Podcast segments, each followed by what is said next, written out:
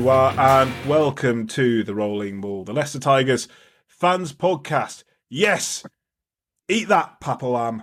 Have I dealt with that impartially enough, Elliot? I don't think uh, nearly enough. I think we need to we need to pepper uh, this um, podcast with uh, skewered lamb references. So uh, we just need to just basically give him shit all the way through. The um, because yeah. why not? Why not? It's some fun. some people say we should let it go. I enjoy a vendetta personally. I can't shout as loud as I want to because the kids are in bed. So yeah, but you know, I'm sure we'll manage to sneak in a few. Don't lie, Pat. You're lying, Pat. And he did it again. He was at it again last week. Well, uh, and I can't believe I'm about to say this. I'm about to jump to his defence. So I think what you're referring to, Elliot, is the Bristol Post article that said in great big headline letters, Ellis Genge to be denied chance against former club. Um, because, you know, he said a, Pat Lam had said, being the good papa that he is, that he wants to rest uh, Sinckler and Genge, which, to be fair, they've had a hell of a work rate, so seems sensible enough. But then, uh, if you read down the article, obviously Sinckler hadn't got the memo from Genge, so he's like, yeah, right, fine, fair enough, I'll put my feet up. And Genge's come back in and is like, no, I want to get stuck in, which is very much on point with how you understand his mind works. And then it turned out really, I think that basically the editor did Papa Lam naughty because I think he said, yeah, he, he'll be in the squad.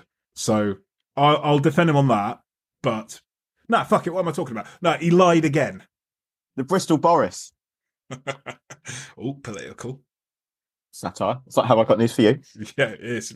Really sharp, edgy stuff. Um, anyway, well, it was a fantastic game, one of the best performances of the season at home against Bristol. Absolutely critical league win, which could spell wonders for our playoff push 46 24 at home. Elliot, we were just talking before we hit record. You were there, atmosphere sounded a little bit spicy, didn't it? It was had, had a bit of edge about it.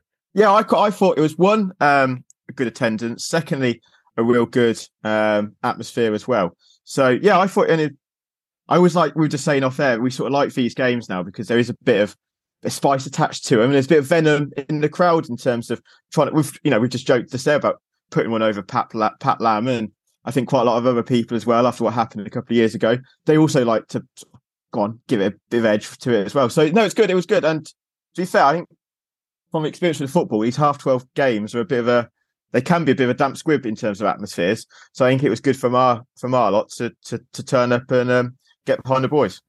Well, this is why. As much as I need to specify this as well, because we have Pete Brearley on for the uh, Bears Beyond the Gate, Gate podcast.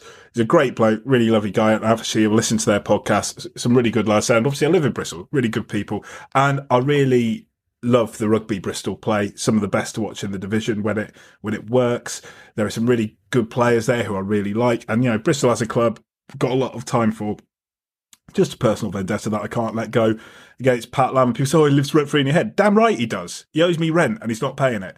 So he absolutely does. But I really enjoy this relationship we've got with Bristol now because you look you know, the East Midlands derby, you know, that that's there, that's established. Saracens, eh, everyone hates Saracens, blah, blah. This is a nice personal vendetta that we've got that is unique to, to Leicester and Bristol now. And there's a real, I think, a really, really good selling point for the game because, you know, if it's Leicester against Bristol before, you'd have been like, no, just Leicester Bristol. But now, hey, like, oh, look, you know, the Bears coming to town. This could be quite spicy. Um, you were telling me before that what I got on the stream wasn't everything that was said. There was a lot of chat. There was a bit of uh, argy bargy that wasn't caught up. Freddie Steward giving it to Piutau, uh, giving him some good verbals and everything like that. Yeah, that's the kind of stuff that is really, really good see. They're almost like, you know, our opposite as well, aren't they? In terms of everything they, they, the, the style of rugby they play, uh, the fact that they are, have got a rich benefactor and he's just pumped in a load of like a couple of world class players in there, you know, some people that get that gets their back up. I'm I'm pretty relaxed about it, but it's almost the the I can't say it. What's the word I'm looking for? Antithesis. Yeah, it's it's fire and ice, isn't it? it yeah, it, we are, it, it's the opposite to us. Yeah, I I, I agree. I, I, you know I personally find it funny to to have a bit of a laugh and a joke and stick the boot into Pat Lam. I don't particularly.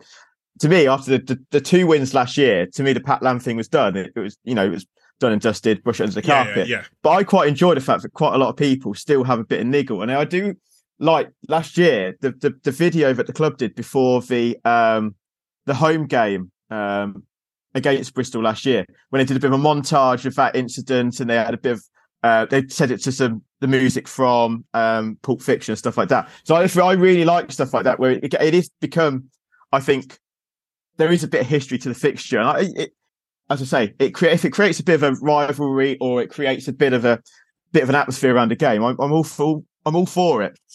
Because uh, I think it brings out the best of the players, and I think it brings out the best of the fans as well. So no, it was good. Um, no, no, Saturday was great in terms of we were saying as well. Um, whilst that big scrap at the end, which was fantastic. Actually, let's not kid ourselves here. It was a proper scrap. That was good fun. That. Mm. Um, the, obviously, the stream unfortunately finishes right when it started getting tasty, which is a bit of a shame because it they were it was to say it was a proper good scrap. What I loved about it was that from the crowd reaction, where the whole crowd went in at the end of a, it was like a defiant the Tigers chant goes up, but it was like a bit of an edge to it, and it's a bit defiant. It was felt like the crowd like, let's yeah. fucking get, let's get in with yeah, you. You're always trying to throw the word Tigers like a little right hook, aren't you? You're trying yeah. to throw the word in there. I know what you mean. There's a few times when it kind of comes up, and it's usually when you know the blood's up a little bit, you're feeling a little bit angry about something. I, that's when I really like Welford Road, and it feels a bit nasty on the terrace. It's good. Yeah, it's like when you punch in the air when you say it, and you go, oh, "This is this is awful podcasting because you can't see this. it's because this is a audio thing, not Elliot's, video. Elliot's windmilling into his microphone well, right now. But this, this is it's like when you're at the football and it's like it's, when the, the come on Leicester chant comes up, but it's like a corner and you're trying to suck the ball into the net and there's a bit of extra venom to it and you punch the air when you're saying it. That was what it was like. Where the whole terrace was like punching the air, shouting tigers. Yeah. I really like when it gets the, the only pro- the only problem I've got with that reference is that obviously, given Leicester City, most of the time I'm trying to it's the opposition corner and I'm trying to blow the ball out of our net, given how we I, defend set pieces. I'm still thinking of Filbert Street days when the Kop did used to was the extra was the extra man to get the ball over the line, um, and we did have the ability to, to do that at Filbert Street. But yeah, is it to me as a sort of a, a bit of a fan nerd? I quite like it when the crowd is up like that and there's a bit of edge in the crowd and the crowd is go on, let's have a bit more to it. Before we get cracking, mate, good weekend. Yeah, really good actually. Uh, Saturday was um, was actually a good day of going around some of the old haunts of Leicester I used to frequent. So uh, breakfast on Kel's Cafe on Hinckley Road, which is well worth um, a visit if you're ever uh, needing somewhere for some food on a on a match day. Um, so that was good. Went to the Western, which is a, um, an old fashioned pub on the Western Road, um, which is good fun. And then went to the game and then did Soar Point afterwards as well. So it was a bit of a tour of some of the old haunts, which was which was good. And then today we were doing this on Sunday, so went to the Bradgate at Newtown Linford for a, a really nice Sunday lunch. So uh, yeah, can't complain. Yeah, I also went for a Sunday lunch today, which is actually why if we sound a little bit I don't know, languid, more cheerful, or slightly slurring, that's because I think both of us are about three pints deep having gone out for Sunday lunch, which, you know, is always a bit of a risk when you've got two young kids. We went to the Moorfields in Oldfield, which is just sort of on the outskirts of Bath. Um, and it turns out whenever I go into Bath, Bath seem to win games, uh, which has ended up being very, very helpful for us because they beat Exeter today. So, you know, you're welcome. But, but you've made the very good point that I shouldn't go in when we're playing Tigers. I shouldn't attend any Bath v Tigers games. Well, absolutely. And it, so what we need to do is bring out Agent Cooper. So whenever um, Bath are playing one of our rivals, and we need to like Bath to win for us. We need you to um, to go to the game. And oh no, uh, I don't even need to go to the game. That's a good thing. I just need to sort of like frequent around sort of like the local area. I mean, I assume I probably got to pump money in given this, but we had quite a traumatic train journey back. Unfortunately, my my son, who's who's three, he was very attached to a specific water bottle. You know, what kids get about stuff. He put a lot of dinosaur stickers on it, and we went to get the train back, which was a big treat for him. And he dropped it down the side um, we couldn't get it. And he, he struggles with his speech and language. So one of the first words he learned, he tried to say water, but he, he's not corrected it. He still calls it dare, and which is is weird, but it's kind of cute. We quite like it. So we've occasionally had this sort of sad noise coming from his bedroom. And we're going dare. Where's dare? And we're like, oh god, no, it's gone, mate. So we had to go back and redecorate another water bottle with uh, dinosaur stickers, which you know I'm not gonna lie, I quite enjoyed. But you know, that's the lesson of um, you know life and loss that has been taught today. I do. I, I do know of an old colleague of mine whose child lost a um, a toy bunny rabbit or something. However, they didn't know if it was lost. However, they worked out the parents worked out that the, the, the bunny rabbit had gone. So a um, a shopping trip was hastily arranged to go and um, get a replacement bunny rabbit. And thankfully, they were able to to get it. It was one of those sort of like generic ones which you can get, and they got one that was exactly the same. Um, they managed to tough it up a little bit so it looked qu- uh, almost as bedraggled as the old one, and um, managed to replace it without the child knowing that it was um, that it was lost. So it was Operation Calmness. Um, he, Operation Keep the Peace. Yeah, Obviously, your situation is slightly different because your boy literally dropped it down the side of the train. he The saw evidence- he he he saw it disappear. That's the trauma that's going to live with him. You know, if you know, I don't know if anything happens later on in life, that means that he has to write an autobiography. This will come up in the trauma section of it, effectively. you probably need to write a note for any sort of future therapy sessions that he may need, just as a sort of a like a trigger point to say this is what happened. Yeah, don't mention red spotty water bottles because it will just set him off. Yeah, good. Yeah, yeah. Anyway, uh, lovely little podcast we've got. Obviously, we get to brag about Leicester Tigers beating Bristol, which is always fun. We're also going to preview the game against Edinburgh with uh, my good friend uh, and the author of the Casual Scottish Rugby podcast, Iain Naylor, is going to be joining us. He holds one of the unique positions of being both a massive Edinburgh and Leicester Tigers fan, having grown up in Leicester but hailing from the north. So he's got quite a unique perspective, hopefully, on Friday's game. Aside from that, thank you everyone who got in touch for uh, and told us how much they enjoyed uh, us having Neil back on last week. Not as much as we enjoyed it, I can tell you that. Uh, we've also had a review, haven't we, Elliot? Yeah, uh, a rather nice one as well from Swan Song four five six, um, who says, um, "My weekly fix of all things Tigers, even more important now as I'm missing the climax of season while visiting family in New Zealand." Well, I am very jealous that you are in New Zealand because that is a place I really want to uh, to go and visit and see a bit of the world in. Um, however, it is a shame that you're going to miss the, uh, the running into the season. So hopefully, we can be your accompaniment and friends to the uh, to the running to the rest of the season for you. Indeed, absolutely. Uh, and if you would like to leave us a rating, please do so on Apple or Spotify. It really means a lot to us. Uh, it's a labour of love, long, long labour of love, but uh, it's something that we really enjoy, and it's really good to know that you guys uh, are on board with us. Uh, only other things for me, very boring, same old shit. Uh, I'm running a 15 kilometre, basically a piss poor Will Findlay, 15 kilometre tough mudder that I'm running uh, in aid of the For Ed Foundation, raising money for Ed Slater and the Motor Neurone Disease Research. Uh, so you can find that as a pinned tweet for us. There's just giving page. You can search just giving Michael Google Rolling Maul, and you should be able to find it from there. If you can donate anything for that, that would mean a huge amount for me as I put myself through barbed wire uh, and electrical fence and cold water, and just basically have to beat dad bod um, repeatedly over a muddy track.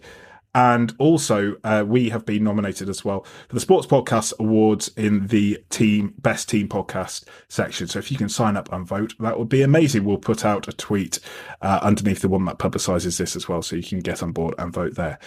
And if you want to get in touch with us, please do so using our email address, therollingmaul at outlook.com, and our Twitter handle at rollingmaulpod. Before we crack on, a quick thank you to our sponsors, St. Martin's Coffee Roasters, who are helping us put this all together. St. Martin's Coffee Roasters are a small team of coffee professionals, proudly born and bred in Leicester. Family owned and operated, they've been dedicated to perfecting the art of coffee roasting for the past 10 years, solely focused on sourcing, roasting, and supplying some of the world's best specialty coffee to their customers across Leicestershire and the UK. They're passionate Tigers fans, and St Martin's have long standing connections with the club and are proud to help caffeinate the players and staff in their efforts on and off the pitch. In an effort to help the fans wake up on match days, St Martin's Coffee Roasters are offering 20% off all coffee when listeners use the code Rolling Maul, that's all one word, on their website. So visit stmartinscoffee.co.uk to stock up on locally roasted specialty coffee and use the code Rolling Maul, all one word, to save 20% off your next purchase.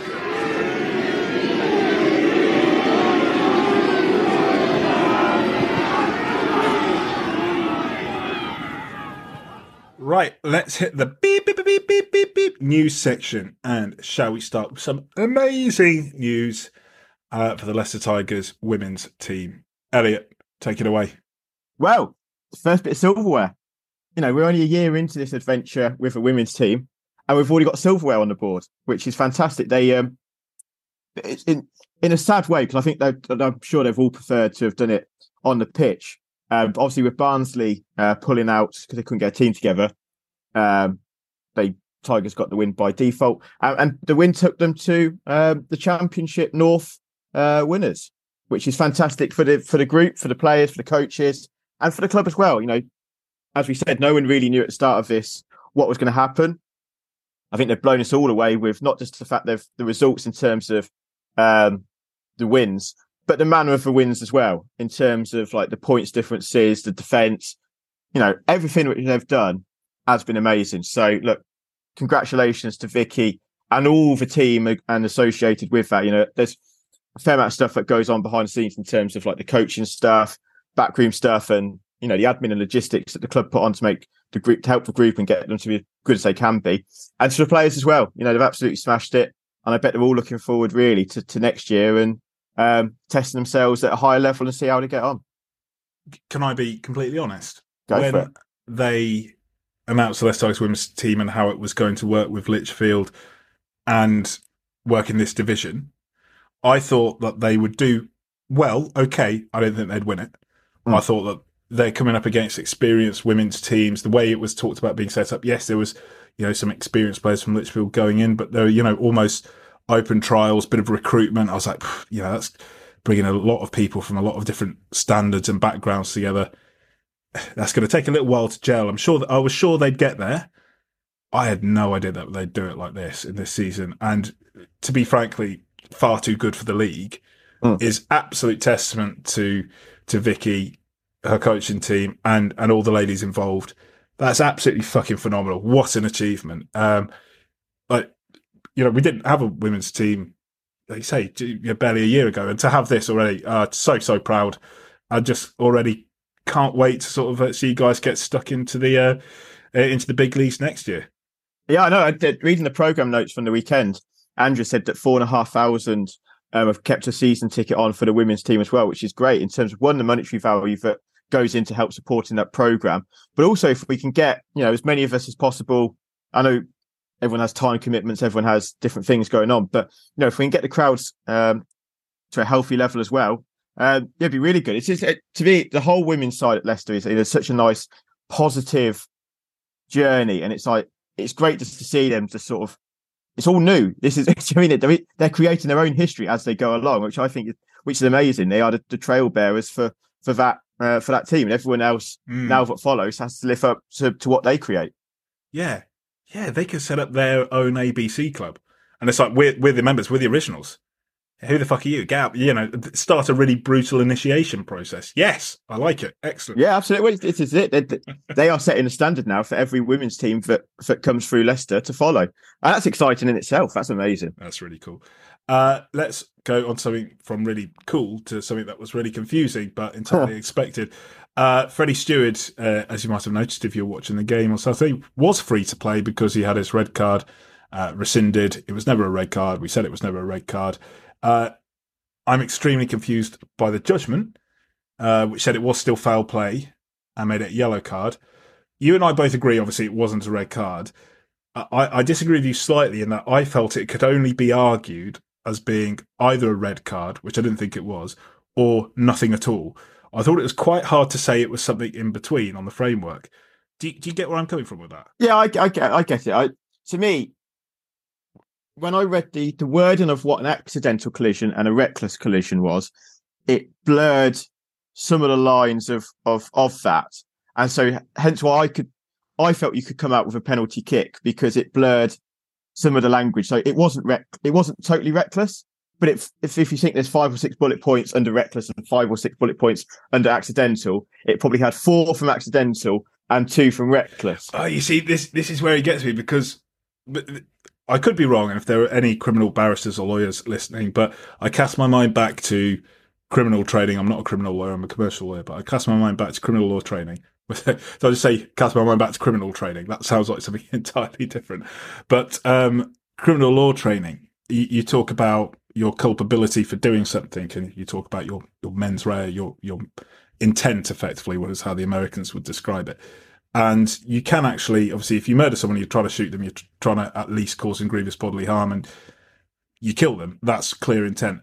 But you can also effectively be charged with murder if you're reckless. And there's no real sliding scale of recklessness in criminal law, as far as I can remember. You're either reckless or you're not. And what recklessness is, is basically you know that there's a risk, but you do it anyway. effectively because you, you have complete disregard for the risk, but you know the risk exists. Now that is separate to carelessness, which is generally part of the tort of negligence, for example, which is where you're not aware of the risk. Perhaps you should be aware of the risk, risk, but you're not. So you've got carelessness and you've got recklessness. And this judgment talks about, oh, we think Freddie Steward was reckless, but not highly reckless. like, what, what do you mean reckless or highly reckless? You're either reckless or you're not. Is that perhaps they're trying to say he was careless, but he wasn't reckless? Well, fine, I could argue that. But then you go into the wording. This is what Nigel Owens was going on to. And I disagreed with a fair bit of what Nigel Owens said because he was saying, oh, you know, he turned his shoulder. And I said, yeah, he's not just going to stand there and let someone crash into his rib cage, is he? But which is insane. Uh, but he did make the good point. Say, well, if you've decided he's reckless and it's foul play, then under the guidelines, you're struggling to apply mitigation because the rule is say if you're if you're reckless, then you know, sorry, you don't get any mitigation. So it seemed to me, and I think you and I did both agree with this on that this was very much a bit of a fudge. Perhaps it was to say, look, um, Peyper, you know, kind of he was on the right lines. You know, we're not throwing under the bus. You know, like good man. And they even put in a line, didn't they? Say he's got to make decisions in the heat of the moment. But they all clearly knew it wasn't a red card, and they rode back from that. So they've not thrown the officials under the bus, but the right thing has been done in the end. Yeah, absolutely. Well, as me and you said last week, under the laws as they are written, you only got a red card if you misapplied the laws. You know, that, that is the, nuts and bolts of it. That's the only way you can get to a red card. So he judged it, it was foul play. He judged it was a tackle. Therefore, under the protocol, he had to see, he had to end up with a red. The problem is he, he should, by doing so, he's misapplied the law. Like you, have, me and you have said, you could make under the laws as they're written. It's, it's a fairly open and shut case to get the red card rescinded because it's very clear, but it shouldn't be a red card. And what you, but what you could do as a referee, in my opinion, you could make, you could justify when you do your referee appraisal at the end of this, after the end of the game, you could have justified play on under the laws. You could have justified a penalty kick under the laws and you could have justified a yellow card under the laws. Now, you may, as fans, we may not agree with them, but all three of those outcomes are very justifiable under the laws as they are written because it's quite clear. What he couldn't justify was the red card, which was what given. So therefore, it's of no surprise to anyone. And this is what I mean you were both just went, well, it's, it's an easy, it's an easy rescinding. It's just a case of what do they do in terms of obviously they don't want to throw the, the referee under the bus. Yeah, yeah and, and you know, clearly World Rugby a, confectioners because uh, a load of fudge was created. But hey ho, very good. Uh, yeah, see, I, that's where I disagree though because I don't think you can justify a penalty kick or a yellow card. I think that your basically your your whole argument comes down to is it foul play or not, and I w- would agree that he misapplied the laws. I'd say he can try and justify giving a red card, but you'd still be able to rescind it by saying no, factually it's not. But I, I can't see under the laws how you can get a yellow card or a penalty kick, which is why I think by saying it's a yellow card, they give a degree of protection by, to people saying, "Oh, he just got it slightly wrong, didn't he? He was he was on the right lines though, but still." Uh, you know, kind of the right thing is done in the end. So it's a is a really strange one. I, I, did laugh when I saw the line say, you know, we do recognise officials have to make decisions in the heat of the moment. It's like Freddie Steward made a reaction in 0.3 of a second, and we haven't heard any reference to that or empathy for that. So it's a load of horseshit. The language needs tidying up. As I said, it's really confusing. Um, that is the only good thing, actually, just to finish this off. That's the only good thing that could come out of this incident. It does feel like a bit of a watershed moment for rugby, just in terms of distinguishing between. I think actually rugby's on a pretty good journey over the last five years in terms of the headshots and the high tackles. And most people now, if you think about it, vast majority of fans, me and you are very much in this of we don't like high tackles. We want to bring the tackle height down, and we don't have an issue with too many of the red cards that are given because they're there for a reason to, to bring the tackle height down and make the game safer. The rugby's done actually a pretty good job in getting people to to buy into that, and so you don't really have much apart from the lunatics questioning it. What we do have to have is the is the you know the empathy of this is a contact sport. It's a hard sport. It's a dangerous sport, and stuff like this does happen. And I think this is a it's a good thing. It's almost like a seminal moment for just the game just to go right we need to distinguish between these sort of things where it's not dangerous it's not it's a rugby incident let's go with that right so hopefully if that's the good thing that comes of it we get a bit tightening up of the laws and the, the wording of stuff and we get a bit of distinguishing about these sort of things i actually think it will make the game a bit better because you know we saw it on saturday with the the danny care incident again it was a I think it's a rugby incident. It followed on a similar sort of vein to the uh, Freddie Steward incident, and Luke Pearce throws it back, throws it forward. Again, it's stuff like the slow mo replays that hopefully should be taken out when it's done at real speed. So if there's some if there's some stuff that comes out of this, that I think is that I think is a good thing. So big thing for see. me is to say uh, you can look at slow mo to identify where the point of impact is. Uh-huh. And then from that, you just have to look real time because there's no reason to carry on looking at it slow mo after that. Because yeah, all agreed. it does is make everything look worse than it really is. Um, quick shout out as well to uh, Michael Phillips, long time listener who's got in touch, uh, who said it, uh, he wants to get a campaign going to name this new red card rule being trialled uh, at the Rugby World Cup, named as Steward's Law, in recognition of that being the catalyst for change. This is effectively a, uh, there's a report going around that effectively we're going to have a yellow card being dished out automatically, and then whilst that card is off the uh, that player is off the pitch, the TMO then reviews to see if it should be upgraded to a red or not. Um, I think there's a few holes in that, but like you say, I think if there's discussion about how to effectively treat this kind of incident going forward rather than this arbitrary red card. And I d- I don't subscribe to red cards ruining games. I really don't. But it did ruin a competitive game, actually. I did think um, England against Ireland because England had showed up. Uh, so that was um, so that I agree with you. Will will hopefully be a positive. Now, speaking of positive, let's talk about other results this weekend. Because, Look at that segue. That's a, like a professional segue. That I know exactly. I just need a jingle now. We'll, we'll be sorted. But look, the, I don't think we could really have asked for results to go much more favourably away from Leicester Tigers. If I'm being picky, Harlequins wouldn't get a bonus point against Saracens, uh, and perhaps London Irish and Northampton draw, or London Irish at least don't get a try bonus point. But effectively, all the results have put us into a prime position that I don't think many people would have thought we would be in. Um, you know, just two months ago. Absolutely, it's a ever changing position each week. You know, after each of the last five games, the position of sort of narrative regarding the playoffs has changed. As someone has found out um, for us earlier this afternoon and, and linked us to it, you know, five weeks ago we had an eight percent chance of making the playoffs. Um, and Exeter had, a, I think, a 96% chance of making the playoffs. It's so so shit. It's like the WinViz in cricket that they had. It's the most pointless stat. Yeah, it, it's fantastic, isn't it? Yeah, here we are. We sat in third, and to me, I think we've got half a. I think we've got a foot in the playoffs. I think. I think the way we've we've landed after this weekend, I think we're in pole position. Are in a really nice position, and I think we get double bubble against Exeter because if we beat them, we can a I think take them out of the running for for top four, and I think secure our top four um, place as well going into the last game where potentially it's just a case of where in the top four we we end up to, to, to aim for. So no, I think it's a we can't control what other teams do, but what we have done is manage what we can control. And you know, the last five games, it's five wins, three bonus points, twenty three out of last twenty five points. Absolutely, we are the form team. And actually, if if you go back um, over the last 10, t- 10 games, we're not doing so badly over a, a long term uh, run as well. So, yeah, it's fantastic by the boys. But yeah, I think on Friday when me and you were talking, doing a sort of look ahead to the weekend, we've got everything we ever wanted, really. Absolutely. Just to run through those results. So we had Newcastle 17, Gloucester 12. That's probably Gloucester after we did them over at uh, Kingsholm last week. That's probably them out of the top four race realistically. Uh-huh. Um, London Irish 37, Northampton 22. Now, both of those guys obviously were on our coattails. Northampton not out of it, but that's a big, big kick. Irish, you know, they're, they're still effectively on the catch up, but now are very, very much in the thick of it. Saints' legs have gone wobbly in a boxing parlour. Their, their, their knees are going, they're swaying a little bit. yeah. they're, they're not on the canvas just yet, but they're swaying. Very much so, exactly. And then uh, Harlequins as well, you know, who like to throw a few punches. They are on a horrible run of form, actually. They're one of the worst uh, form teams in the league at the moment, 36 24 at Saracens. Just a quick shout out to Saracens. There's a hell of an event they put on uh, yes. Tottenham Hotspur Stadium. Uh, more of that, please, uh, across the league.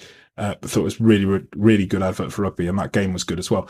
Uh, and then obviously Bristol coming up on the ropes, uh, and we uh, sorry, sort of coming up on the inside for everyone, and we've managed to sort of knock them back. So that is really good. And then today, the big, big result today, of course, is Bath beating Exeter Chiefs 36-19. Exeter get zero from that, nil point. Um, and that because Exeter were one of the few teams that effectively could overtake us. Uh, now puts it back in our hands as well. Uh, it means that effectively, if we beat Exeter um, in our next game, top four is ours. Yeah, I'm saying uh, to me that's our motivation. It has to be. We don't need much more motivation for that game. As we say, we are in that sort of knockout, you know, single track mindset, which has took us to this far, which is amazing. So we won't need much more firing up, but that is a double motivation to go right.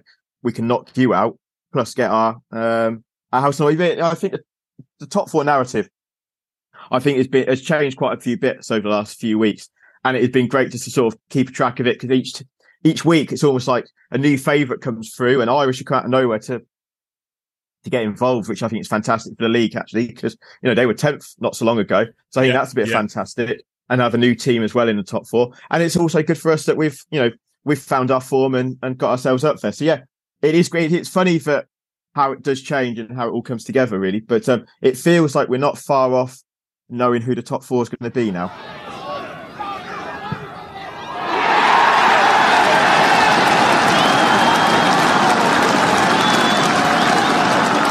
Right, I can wait no longer.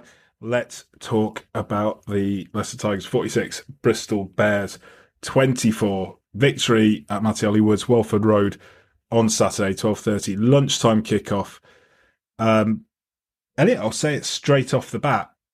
One of the best performances of the season by a stretch, I think. I think that's a very fair um, shout. I think I couldn't think of many overall sort of 80 minute performances which we've we've done better. I think the Saints game away was good, but it wasn't an 18 minute one. Quins away maybe runs it close because that was good. That was a good effort. I think I think ultimately this is a as, as controlled uh, 80 minute performance. I think as I can um, remember all season. I really I, I sort of want to say thank you to Steve Borthwick, Kev Sinfield, and Aled Walters because before any of those three got involved in the club, I don't think we'd have won that game. You know, when we went behind at the start of the second half, I think Leicester pre Borthwick and pre Borthwick era would have probably have collapsed and fallen apart and would have took a 20 point defeat. This Leicester side scrapped, hung in there, and actually bulldozed their way to, to, to the line. I think that shows testament to the fighting qualities Steve put in, the hard working defence that Matt Everard has built on, but was built under Kev, and the fitness work with Aled that means we can go to toe with any team in the in the league for 85, 90 minutes and and and play the game that we want to. And so I I think it, it's a, a, win that's testament to all three's hard works for the club. Yeah, and obviously, obviously, credit to Wiggy and the current oh, as well yeah. for, for, yes. for, maintaining that as well, because it, it, looks like they're sort of cut from the same cloth. You see the way the boys are fighting; they've taken that sort of basis that was put there by Steve and by Kev, and are building on it. They're building it. They're becoming more scrappy uh, more aggressive when the need comes. And I think it's really, really impressive. Just an email from Ryan Yates that uh, crept into the inbox just as I was about to record on this section, uh, the rolling maul at outlook.com. Uh, he says, Hey guys, love the show. Got a short one for you. Is this the best run of form we've seen from Tigers in the past 10 years? Between the captaincy of Montoya and the absolute class from Pollard, they're looking like a complete team. Even last year at this time, we didn't look this dominant. It's fun. Best wishes, Ryan in Denver. Um, mate, I I would hesitate to say it's the best run of form because I, I thought we did at times look so dominant in the particularly the first half of last season uh, when we won 10 11 on the bounce. I, I, thought that was unbelievable. But I, I would support you in saying I think it might be the best turnaround in form that I can remember. You know, given how uncertain uh, how uncertain things were, how we were down in the doldrums, and everything that had happened, obviously with coaches leaving, the turnaround and to pick up this form and, and to get these wins on the bounce. Is it five on the bounce now in the league? Uh, I think is and to do it in the manner we've done against the teams that we've done it against. Because remember, we've beaten Irish and Bristol, who were both on red hot runs at the time. And Sarries. And, and, and Sarries, of course, exactly. We've beaten the best team in the league. Uh, we've beaten uh, one of our playoff rivals as well away from home. You know, there's there's a lot to be proud of in there. And I think, Elliott, you and I agree. Uh, whilst I think we have looked to a degree dominant, I think there's more to come. Yeah, definitely. I think um, last year was a bit of a weird one because we won the first 12 and it was almost like, well, we're pretty much in the playoffs now. And so the second half of the season became quite an interesting one because Steve started testing a couple of things and we had the games away at Quins and Sarries where we played different teams just to sort of test a couple of things as well. So that second half of last year was almost a bit of a weird one where we were in the top four and it was just a case of seeing ourselves in. This time round, we've had we're coming from behind and up. Um, I think it is really good. And I think we're starting to get better and better and better each week. And I think we've gone up a level since Sarries at the start of this run. I think we've come forward quite a considerable distance in how we play. I agree with you. I think there is another level to this team that can go even higher. I think we're still not quite at our ceiling of what this if this group can achieve. I still think there's a little bit of, you know, there's a few mistakes in, at times, a few handling errors, and a few, you know, sort of penalties which we could uh, or errors and stuff like that. So there's a bit of tidying up to be done. But I think that's exciting because if you think about it, if we've got that ever gear to go and all of what we've got left now are big games, that's exciting. I mean, it'd be nice in the final, or getting ahead of myself, it'd be nice if we got the semi final, for example, and we find our peak form to then take ourselves into to hopefully something else. So, yeah, what a time to be um, be firing your best form. Shall we get into the game itself? Always. Always I, I mean, we sometimes try and avoid doing deep dives, but this feels like one that's worth it. Absolutely. 22 point victory. It's a let's milk 20... it. Let's do it. Let's enjoy it. We've, we were shit for years, so let's enjoy being good. exactly. Uh, so look, scrappy start. Um, neither team really hanging on to the ball. There were a lot of scrums early doors, weren't they? The scrums were really interesting. Actually, it kept feeling like within a scrum, it was like a cosmos of battle for dominance. It looked like we were getting the nudge on, then they get a counter nudge on. If I was being a cynic, I felt we drove straight, and then when they were splintered, they tried driving across us from the side to give an illusion of a counter push. But either way, it was a really good scrap in the scrums. Um, I was quite pleased to see Carley not just go automatically and ping straight away. He was content to let them have a go at each other, which I thought, you know, credit to him, I thought was was decent refing.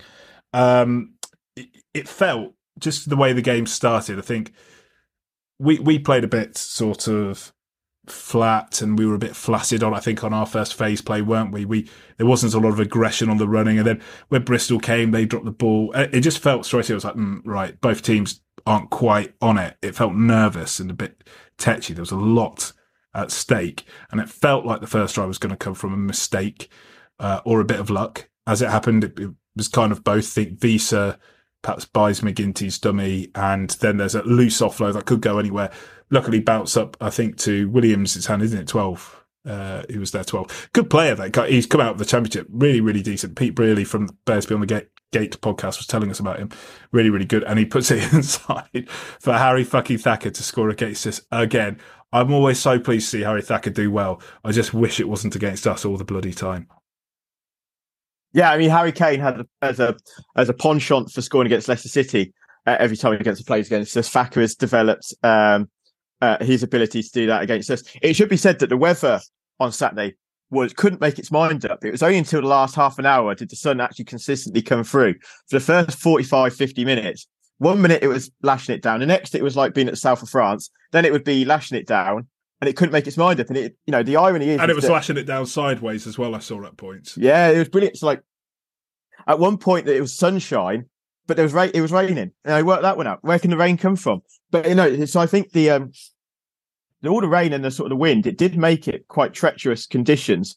And with the way that um, they want to play Bristol, it meant that there's a few more handing errors. We were pretty guilty of a couple of ones ourselves. So, and it created, you know, throw in the nerves factor that was going on, it created a bit of a slippery, um, you know, slippery situation where no one really could get hold of the hold of the, the ball. Really, as fans on the terrace, were you when they go over that try, you go, here we go uh, there is an element of okay, that's not ideal. I was a bit nervous before the game. I will admit this. I was a bit just because, in theory, we should win. We're at home. I'd always back us at home against anyone, um, and I thought we had the game and the players to do it. There's always that uh, Bristol could pull a rabbit, rabbit out of the hat and sort of disrupt us. And when they um, get that first try, you sort of go, "This isn't going to plan." But no, it was it was so it was a bit of a nervy moment. But um, with this team more than any other team, you always get confidence with them that you've got to trust them over 80 minutes to to, to hang in there because ordinarily they will always come good in that in that time frame. I think it's because Bristol are one of those sides, they're a confident side, and he thought, oh, if Yeah. they score early, you know, this could not only could we lose, it could get quite messy. Can get out of control quite quickly just because of how Yes. lethal they are. And I, you know, I say that with the utmost respect for the players they've got um, and the way they play. So it, it's um, you know, there, there was an element of danger definitely attached to that try, I think, and it, absolute credit to the boys for diffusing that pretty quickly. Um, I, I did feel after that try we did start to take hold. I thought that our kicking and kick chase was pretty good. Uh, Lenny, um, Mike Brown, and in particular, obviously um, Andre Pollard. Kicking was bang on point. The chase was excellent. The chase never gets enough credit. The chase was really, really good. Um, and the defence was um, massive. Just quick special note for Cam Henderson. Usually we talk about George Martin ending people. Maybe Cam listens to the podcast. I was like, um, I can break a few ribs too, because because you know, given how tall he is and his physique, you don't think he's going to start leveling people. But fuck me, he was arrowing himself into people's rib cages, wasn't he? Another great performance by Cam. Him and George Martin have sewn up that second row uh, slot for now. Um, you know, he's kicking on each game, isn't he? Henderson looks an international. Yeah, he looks international quality uh, without a, a- an international cap to show for it. You know, it is fantastic um, form. I think again, each week he's sort of come into his um, into the game. He's gone up a gear each time. He just looks a really good prospect. He's you know because he got injured, he's flown under the radar a little bit, um, and he's back now to remind Massively, people. massively. He's back to remind people about what he's all about. And I really like that second row um, combination. I think it is it's a combination that works with it. But yeah, he's carrying going forward and attack's pretty good. His defense work is pretty good. So yeah, fantastic, um, fantastic guy. we say it a lot that obviously it's easy to forget that he was the first choice second row by the end of uh, the season before we won it. Uh, so at the end of the 2020-21 season, he was the first choice second row. Then had a m- couple of minor injuries and then the big one that kind of then set him out for the rest of the season. So that allowed Ollie Chessum to come through. And I think he's picked up now. He's he's beyond where he was before. He's got an element of physicality uh, about his game, his carrying, his work rate, his defense, everything about him now um, is up another gear. So absolutely top notch Cam. I don't know if you listen, don't care what what two uh, Nausey fans think, but absolutely awesome, mate. Uh, it's brilliant to see you in full stride again. Uh, now seems like a good time to go to uh, one of our listeners, Daniel Hames, who got in touch to send us this. I thought in the game against Bristol, they looked like some classic Tigers forward stuff. Brilliant uh, carrying power from George Martin, Jasper Wiese, Cam Henderson, but then also some of the uh, the sort of running rugby reminded me a little bit of the the all round Saracens game that we saw at the start of the season that sort of stunned everybody, um, particularly Anthony Watson's footwork, and also I think Ben Young's looking very sharp, very quick, and you almost wonder if him stepping back from England for a bit has just um, brought him back to full speed. Very, very good point. Thank you very much, Dan. Um, really interesting. I, I'm going to focus in on the the point on Lenny for a second because I don't. I think that we are developing that all court game, particularly the way that we involve different runners off the fringes. I think that the way Saracens played earlier this season, I thought had another level of, uh, you know, being able to go wide on the support runners that we're, we're not quite there with yet, but I, I see exactly where you're going with it. That seems to be the track we're trying to get to, which is fantastic to see. But just focusing on your point on Lenny, I could not agree more. Um, because we were quite still and quite static. It was like we were waiting for something to happen. And actually, it's an inside ball off Pollard, and I'll come to that, that later, to Cam Henderson. And he did this twice in the game. Big, you know, kind of half break, you know, makes about sort of 10 meters on the inside, which was fantastic. And once we had them going backwards, we were unstoppable. And I think a big part of the reason for that is is Lenny at his best playing heads up rugby, just darting off the base, and he's got two or three forwards that he can hit or he can pull it back to Pollard, and he is making that right choice every time. Ben Youngs at his best is phenomenal. If you can have just a slight bit of go forward and then forward runners off his shoulders, he will annihilate the fringes. And that's what he did. There was then a huge carry from Cracknell, again because Lenny had gone and darted off the base, brought in the first defender. He had half a shoulder to run at then Cracknell made hay. And then off the back of that, it's the easiest, you know, show and go for someone of, of Youngs's class. He just like jogs it through. Absolutely phenomenal play. That bit looks quite relaxed and quite lethargic from him, but everything up until that was 100 miles an hour. I love it when Lenny plays like that, don't you? I think it's a real good connect. Use a phrase we used before: connectivity between the forwards and the backs.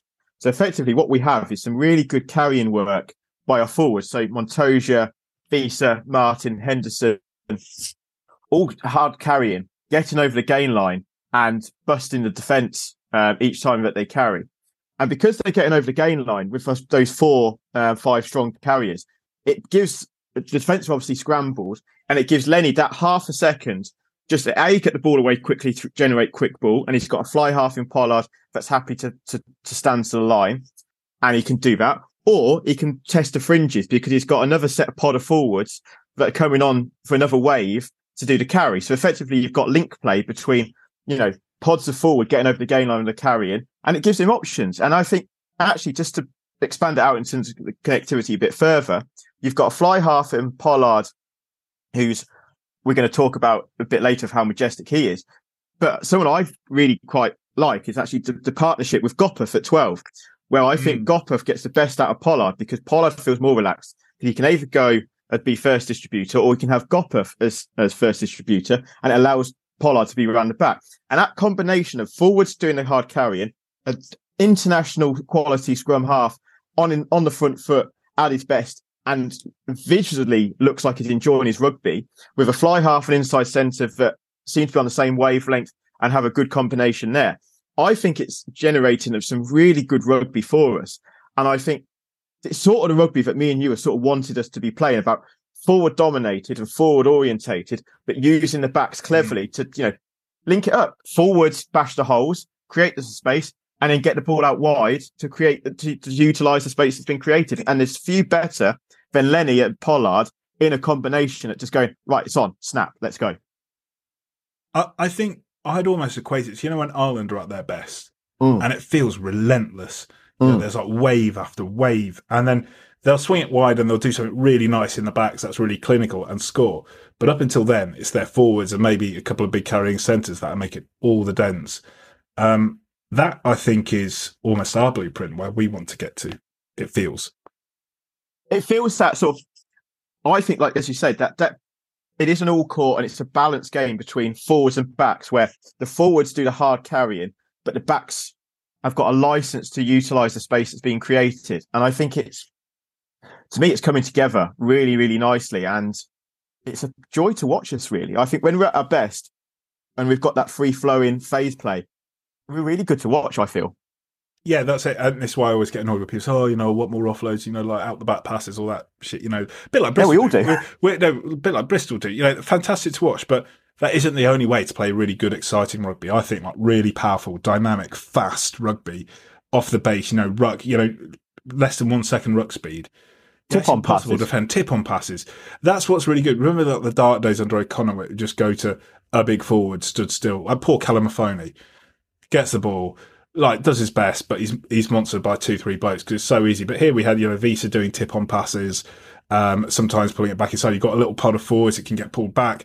Just having those options, I think, makes all the difference. And particularly if you're doing it off quick ball, it's so hard to defend. Um, anyway, so it's 7 all after Lenny gets through feels like we're in control. Uh, only just thought Chris Edgerton said it really nicely. He said nip and tuck um, in the comments, which I thought was a really good way of describing it. It did feel like that. It was at times I thought Bristol had the edge. At other times, I felt like we. Did. I remember when I watched at the time, it felt more comfortable than it did when I watched it back. I thought actually, well, Bristol had a, a few chances. Um, uh, I think there was actually they were quite wasteful. There was that finish by Lloyd Evans or attempted finish by Lloyd Evans. It was good, good cover by Potter and Brown, but yeah, I think a top level winger potentially finishes that or at least gets closer than he just he put his foot on the line before um, you know the tacklers had even got to him.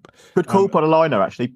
A yeah. great call because he called it very quickly and he didn't fanny around with going around up to the um, the TMO mm. to have a look at. He was very de- decisive and going foot out, called it on the spot. I think that's really good officiating. But that's the way it should be done because he calls it, and then in the background, the TMO you could actually hear on the stream the TMO have a look at it and say, "Yeah, he's right, done." And that's in the background while they're setting up for the line out, and that's perfect because actually, if the linesman had made a mistake, the TMO said, "Oh, well, this is actually quite close. We need to go and have another look."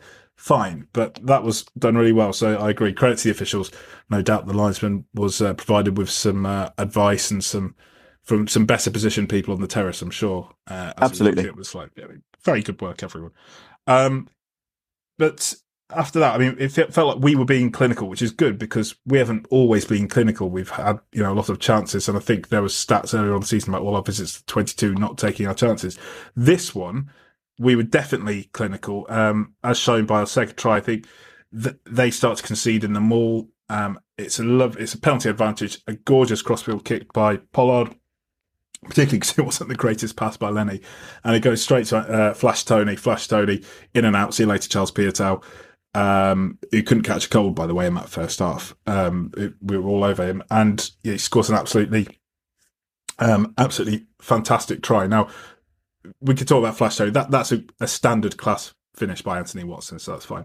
And we'll get on to talk about Pollard in more detail shortly. I just want to talk about something very specific. That whole opportunity came from, I think, a a penalty on our own half, and he hammers it to seven meters from their line. His touch finders on penalties were enormous. How important is that? It's massive. It is very noticeable. I've been over the last few weeks since Pollard has come into the team and started doing this on a regular basis. It is very noticeable the marked difference between Pollard, who is able to push those extra 10, 15 yards, and other fly halves who can't. Because that whole try came from the fact that he boomed it deep into their 22. You know, it instantly put them under pressure. We got them all going. They pulled the penalty. And would they have done that if it was, you know, 20 yards further out? Maybe, maybe not. We'll never know. But it, it put them under pressure and it forced them to make a bad call, which is to give a penalty away. Pollard, I think those sort of kicks are difference between try and no try because he blends it to perfection. And he has another one in the second half where the angler was against yeah. him and he boomed it again pretty much onto the five. And if you're a pack, if you're Montoya, that is it's old school Leicester to me about how it used to be when Goody would boom it right into the corner, we'd trundle up, right, catch drive, see you later, over we go. And I think it's a, it's harmony between again, it's it's just good rugby. Yeah, and I think actually that has coincided very nicely with our maul coming to the party again because mm. we said earlier on this season, mm, is the maul actually becoming you know, it's not a weapon anymore. Is it almost a problem because it, it it's doing nothing? And I know Gloucester fans feel that about their maul at the moment. And you know, you saw that in the Newcastle game. You know, it, it really doesn't do a lot anymore. That is the Tigers Maul has found its feet again, and I still think it's got another gear to go. But you know, finding our feet with the maul and having someone who will repeatedly on a penalty anywhere around halfway or you know in that midfield third will put you to within five ten meters of the line. You go from being you know nowhere really. You're not really threatening to all of a sudden being in a prime try scoring opportunity. And it means the the other side can't defend as aggressively as they would want to in the midfield. So there's opportunities all over the shop. The, the ramifications for Pollard being able to kick it a bit longer than other fly halves are massive, way more than you'd even think of, like just off the top. So it, it's really, really intriguing to see that. And uh, I think as fans, we have to be prepared that every now and again, when he goes for it, there will be one in 10 which doesn't work. But I hope that we're willing to forgive him that, as the nine out of the ten um, keep going where they're going at the moment, because that's uh, that's fantastic. Well, we've got a swagger back at them all time. We seem to have got mm. a swagger back, and it, it makes me wonder if we've got because Pollard is getting it onto the five, whether it's giving the forwards a bit of an extra, you know, a pep. Because last week against Gloucester, we got a drive in Maul try through Wiese at the end, and then this week we had a couple of goes at it. And I think it is giving us a bit of a, a, a thing about you know, because he can get us there, we do stride up with a bit of swagger about us. We, we, we ourselves. And to be fair, against Gloucester, he talk about he shanked one. He, he tried to push it away at Gloucester and he missed out a couple by um, by pushing the envelope a little bit. And I personally, I, like you've said, you, we have to sort of live with fact. Occasionally, he, he might get it wrong by um, by going for it. Now, this is going to be um, controversial because I know he's only a temporary signing. But didn't we sign you know, Danny Wilson in mid January, the who's a line out coach? Yes. Could it coincide with him? I think he's certainly I think there's got to be work that's got to be some credit that we dish out there. hundred percent, hundred percent. So uh, with Wilson, our line before Wilson came in, our line out had not only was our maul suffering, but our lineout was a bit shonky. I think our lineout stats had gone down to sort of 50, 60% or whatever it was. It wasn't great. So the whole combination of things weren't working. He then came in, and to be fair, he did tidy up the lineout. So our lineout stats went back up to sort of 90, 95%, but the maul hasn't quite got going. whatever they've been doing on the training ground, I've got to credit him because you know him, Brett, and the other coaches are all involved there. The maul has come back, and it's now come back with a vengeance, and it's a you know it's come back to being an attacking weapon for us, and that's it makes it an interesting thing about when do we go to the corner, when do we go to three points again, because maul is now back as an attacking weapon. Actually, I thought Montoya got the balance pretty well about going for the free at the right point and then going to the corner at the right moments as well. Also, it almost felt like he was seeing where the penalty was. Was it, uh, you know, in the fit on the fifteen or wider of the fifteen? If it's in the fifteen, you know, yeah, that that's a nice straight kick. If it's outside, you probably think that, that there is a risk. You know, going. It's not an exact science, but I wonder if he's using that as a bit of a guide as well. Um, scrappy finish to the half. Dan Thomas, who'd come on pretty early doors, I, I didn't understand why he's not signed because I always think he has a good game against us. He, in particular, was a thorn in our side. I thought at the breakdown, he, he got some love, a couple of lovely turnovers, really, really clean turnovers, uh, which uh, were good to see from a flanker point of view, not good to see from a Tigers point of view. But 15-10 at the break, so really good position, a lot of work to do. Um, Bristol are so dangerous though, and it, it, looked like they'd scored early doors, didn't it? Uh, there's that um, break uh, down the left, I think it's uh, and it goes to Bradbury. Anthony Watson, great cover tackle. Flash Tony gets back, makes cover tackle. Looks like it hadn't been enough. Yeah, Bradbury scrambles over. I thought it was a try when I watched it. And then Matthew Carley says, no, no, no, very quickly says, I think at first he said you were held, but then he changed it to well, no, you were you were crawling. Um, if I'm being honest, I look at that and I say, I, I said, I think we're lucky. If it was the other way around, I'd be I'd be fuming. But it's one of those ones that looks okay, so it kind of looks like and feels like it should be a try. But if you apply the laws, particularly once he's down, you can't crawl. He's got to try and get back up to his feet. But he said he kind of takes a couple of crawling steps, doesn't he? So technically, it's probably right. But I do think we are lucky because I don't think a lot of rest would have given that. See, I did actually disagree with you. So in the ground, I thought it was probably was a try. However, when I watched it back, Watson holds his leg down. He then lets go, or it falls off. Yeah. And like you said, he goes on his knees for two steps. Yeah. You can't really, you can't do that. Even, even if even if you're not held, even yeah. if you're not held, you've got to. So I think that's what Carley said. The, the Bristol players are pointing up, saying, "Oh, look, you know, he wasn't held." And you've Carley, got to jump up. You almost have to sort of. It is hard to do. You almost have to sort of jump up and not be on your knees. But as hmm. soon as he goes on his knees, to me, I don't really have much sympathy with Bristol because a he's on his knees. He is technically crawling under the laws as they are written, and also considering what we've had chalked off, you know, Cracknell at Irish, Hanro at Gloucester, they were very it, much. It is. It is consistent with that.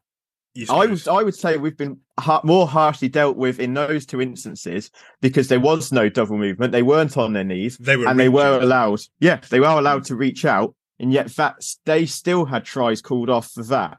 Now, if they're going to be called off for that, I have pretty li- limited sympathy for Bristol when the old boy's on his knees. So I have limited sympathy for Bradbury because he actually got penalised for it yeah, the first time because George Martin uh, absolutely ended him and he just got up and tried to run again. And you're like, no, mate, you've just been obliterated. Don't try and shake it off like nothing's happened. You've been tackled and he didn't release. So he could have put the ball down. He had yeah, enough time, Bradbury, the, the, in that situation. The, the difference was between whether it was a tackle or the tackle was made or whether it wasn't completed was simply whether or not uh, he had to release the ball and then get up, or if he was entitled to just get up. Then it would be more contentious, I think, if he was trying to get up on his feet and then scored.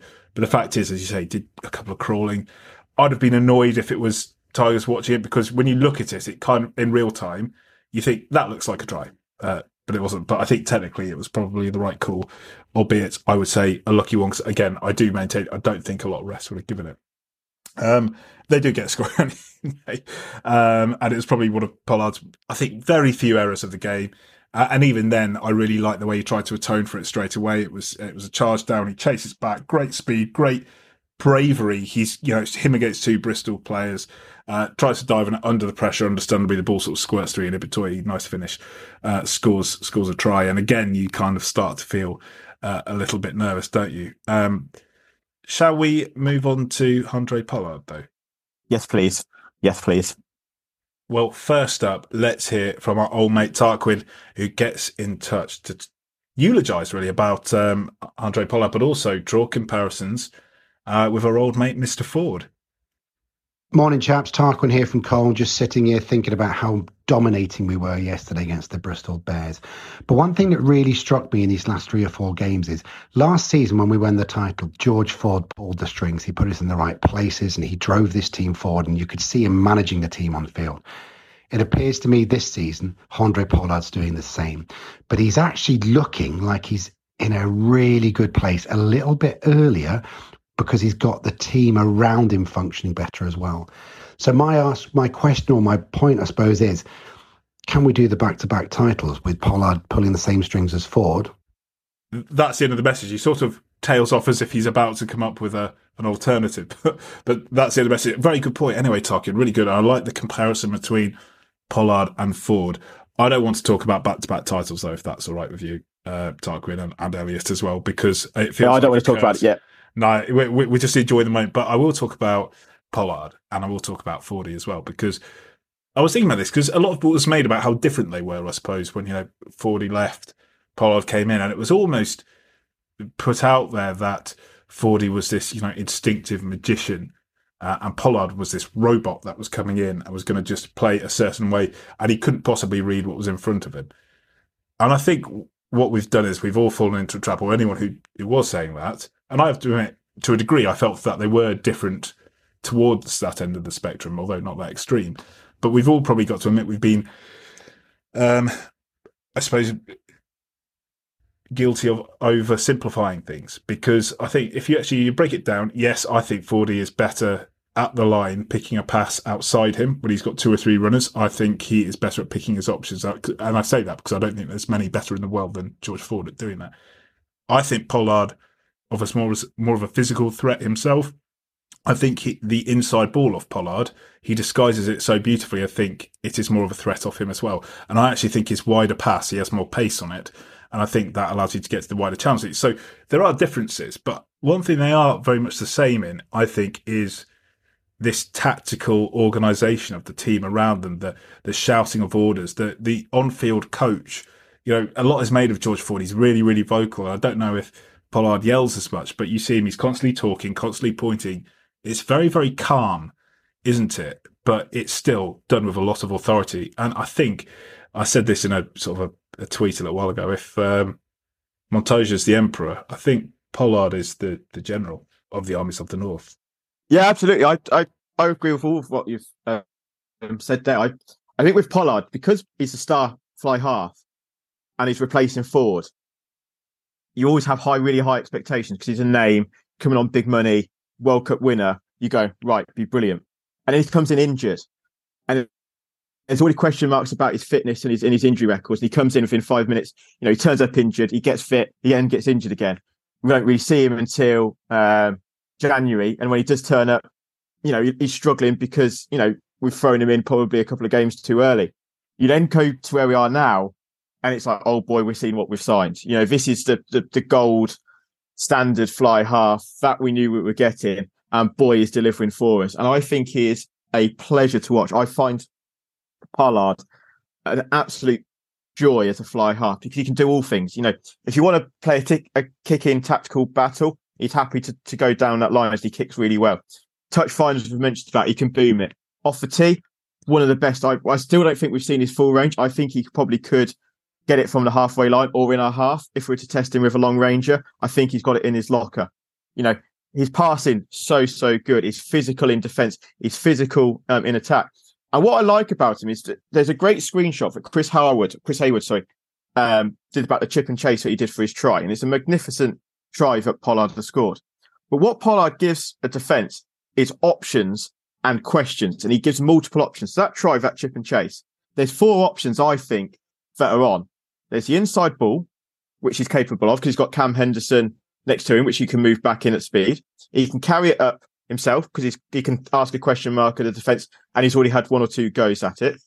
There's a he can do a flat pass across to Jasper Wiese to do a hard carry, so he can come back round to spin it wide, or he can bring the ball back into a pod that's coming round of Brown Stewart out into Anthony Watson in the wings. Now, this is all credit to, to Wiggy and the coaches because they are setting this, this sort of framework up. But it's a framework designed to give Handré Pollard the best ability to get the best out of himself. And because he's so dangerous, he has four options on him. So it's no wonder defense don't know what he's going to do. But he can do all sorts. And he's seen it in a game. He's now got a box of tricks in front of him and he's testing the defense. You know, clever kicking, clever game management. To me, he's such an all-round fly half. I, I'm so excited that we've got him because I, I to be fair, I'm the same as many people. You do have question marks around that Christmas time, and you go, "Not of money. There's not many games left. Are we going to see the best out of him?" You know, I'm so glad we've got him because I think he's fantastic. I couldn't agree more. And what I really like about that is he listed four options they had when he scored his try. Not one of them was the chip. Oh. Um, uh, so which is option five. Uh, and I'll come to that in a, a, bit more detail in a second. But what I really like is there's almost because, also because I'm a bit weird. I like sort of symmetry and stuff like that. I get very straight. My desk is an absolute tip. I don't know why this sort of OCD comes from for certain things, but if you look at his game when he came, you know, started against Sale, and he, he, he was okay. He scored that try, but he looked knackered. He, he wasn't at his best you almost feel that every game he is getting better and better and better. There is improvement in every game as he gets sharper. And Tarkle raises the point there as well about it seems like someone who's enjoying his rugby. Uh, if you read the interviews uh, or listen to the interviews he did after the game and, and he does with the club, there's a guy who's properly embedded himself into Leicestershire. It, he says, I've not enjoyed my rugby this much since 2019. And he's had a bit of a, a rough time. So he is enjoying it, and he I, I really like it when other players score, and you see how much he celebrates and goes to them and bigs them up. That's a sign of a guy who's properly embedded into this team. I think. Yeah, absolutely. You know, it's little things like he says, "I love curries around here" and stuff like that. But I think he genuinely loves it, and I think you see it with over the years. We've had some fantastic overseas signings that come into the club, and then they stay because they get a feel for it and they go, wow, this is special. You know, even like recently, Nemani. Uh, and, no, and, Han- and Hanro, who's still here as well. You, you, hear what Hanro says, and Jasper doesn't usually talk about his personal life to the to the press at all. But you know, these guys, uh, you know, have made it their home, haven't they? It, it, to me, Pollard is the latest in top quality overseas players, but hear reputation about Leicester, and they they maybe go, yeah, it's, it's all talk. It, it's you know, it's a bit of a myth, or it's bigged up to be more than it actually is they get and join the club, and it's like, wow, this is special, and it is great. It's all fantastic, and I know it's great because we are winning. It, does make it a lot easier, but there is something special about this club, and I love that Pollard gets it. Jamie, I, I love the fact when they these overseas players, star players as well, come in and go, yeah, it's good here. I like it, and it, it, to me, that's a real tick in the box moment about what we're about. And he's the same. He look, he visually looks in his rugby. If he didn't enjoy it, he wouldn't be playing as good as he is. You know, that is an extra two or three percent to his game. If you're out, if you're feeling good and you're feeling confident and you're genuinely enjoying your rugby, enjoying your surroundings, enjoying your teammates, you give an extra, you know, you get an extra five, ten percent out of you because you're enjoying yourself. And quite clearly in the way he's playing, he feels good, looks good, and yeah, he's he's tearing it up for us. Damn right, he looks good because uh, all of a sudden my wife was interested uh, to watch the stream with me when she saw that he was front and center as well. Um, very, very handsome man. That's that's a different point again. That's also the second time I say it. That's getting onto a lot of restraining orders now. Your wife likes a crash ball 10. she does. She does. One thing I don't think you can put too much weight on, actually, is his mentality, having just, um, I suppose, uh, conceded a try due to his own mistake, chased back, and then almost another mini mistake, and, and they score. And you can see he's got his head in his hands. He's going, "Oh no, you can't think. Oh no, keep your head up." He answers that with you know, one of those massive touch finders. Julian scores again. Uh, the maul is now properly on top. By the way, Coley and Cronin coming off the bench, uh, absolutely massive. Um, I thought, as well as you know JVP and Stewart and, and, and, Tommy all adding class as well. I thought off the bench, bench was superb, particularly the front row, uh, which bomb squad, bomb squad, which came on uh, when Genji came on as well. We'll, we'll uh, talk a little bit about Genji in a minute. Um, I thought that it, they were superb. Montoya gets over two tries with a rolling maul. We've already talked about that. Um, just before I carry on about how we talk about the try by by Pollard, uh, the Emperor Julian. Uh, Tigers tried to call him King Julian, which annoyingly sounds quite good, but uh, but I want to stick with Emperor. Uh, Imperious once again. So good, so good. I mean, the, the twenty tries in thirty-four Premiership games. It's just unreal. You know, if he wants to stay for another couple of years, he could be breaking so many records. He's got Neil Back at his sights. I know. I mean, Backy last week just going, he's not getting the ball. Well, you could tell him that.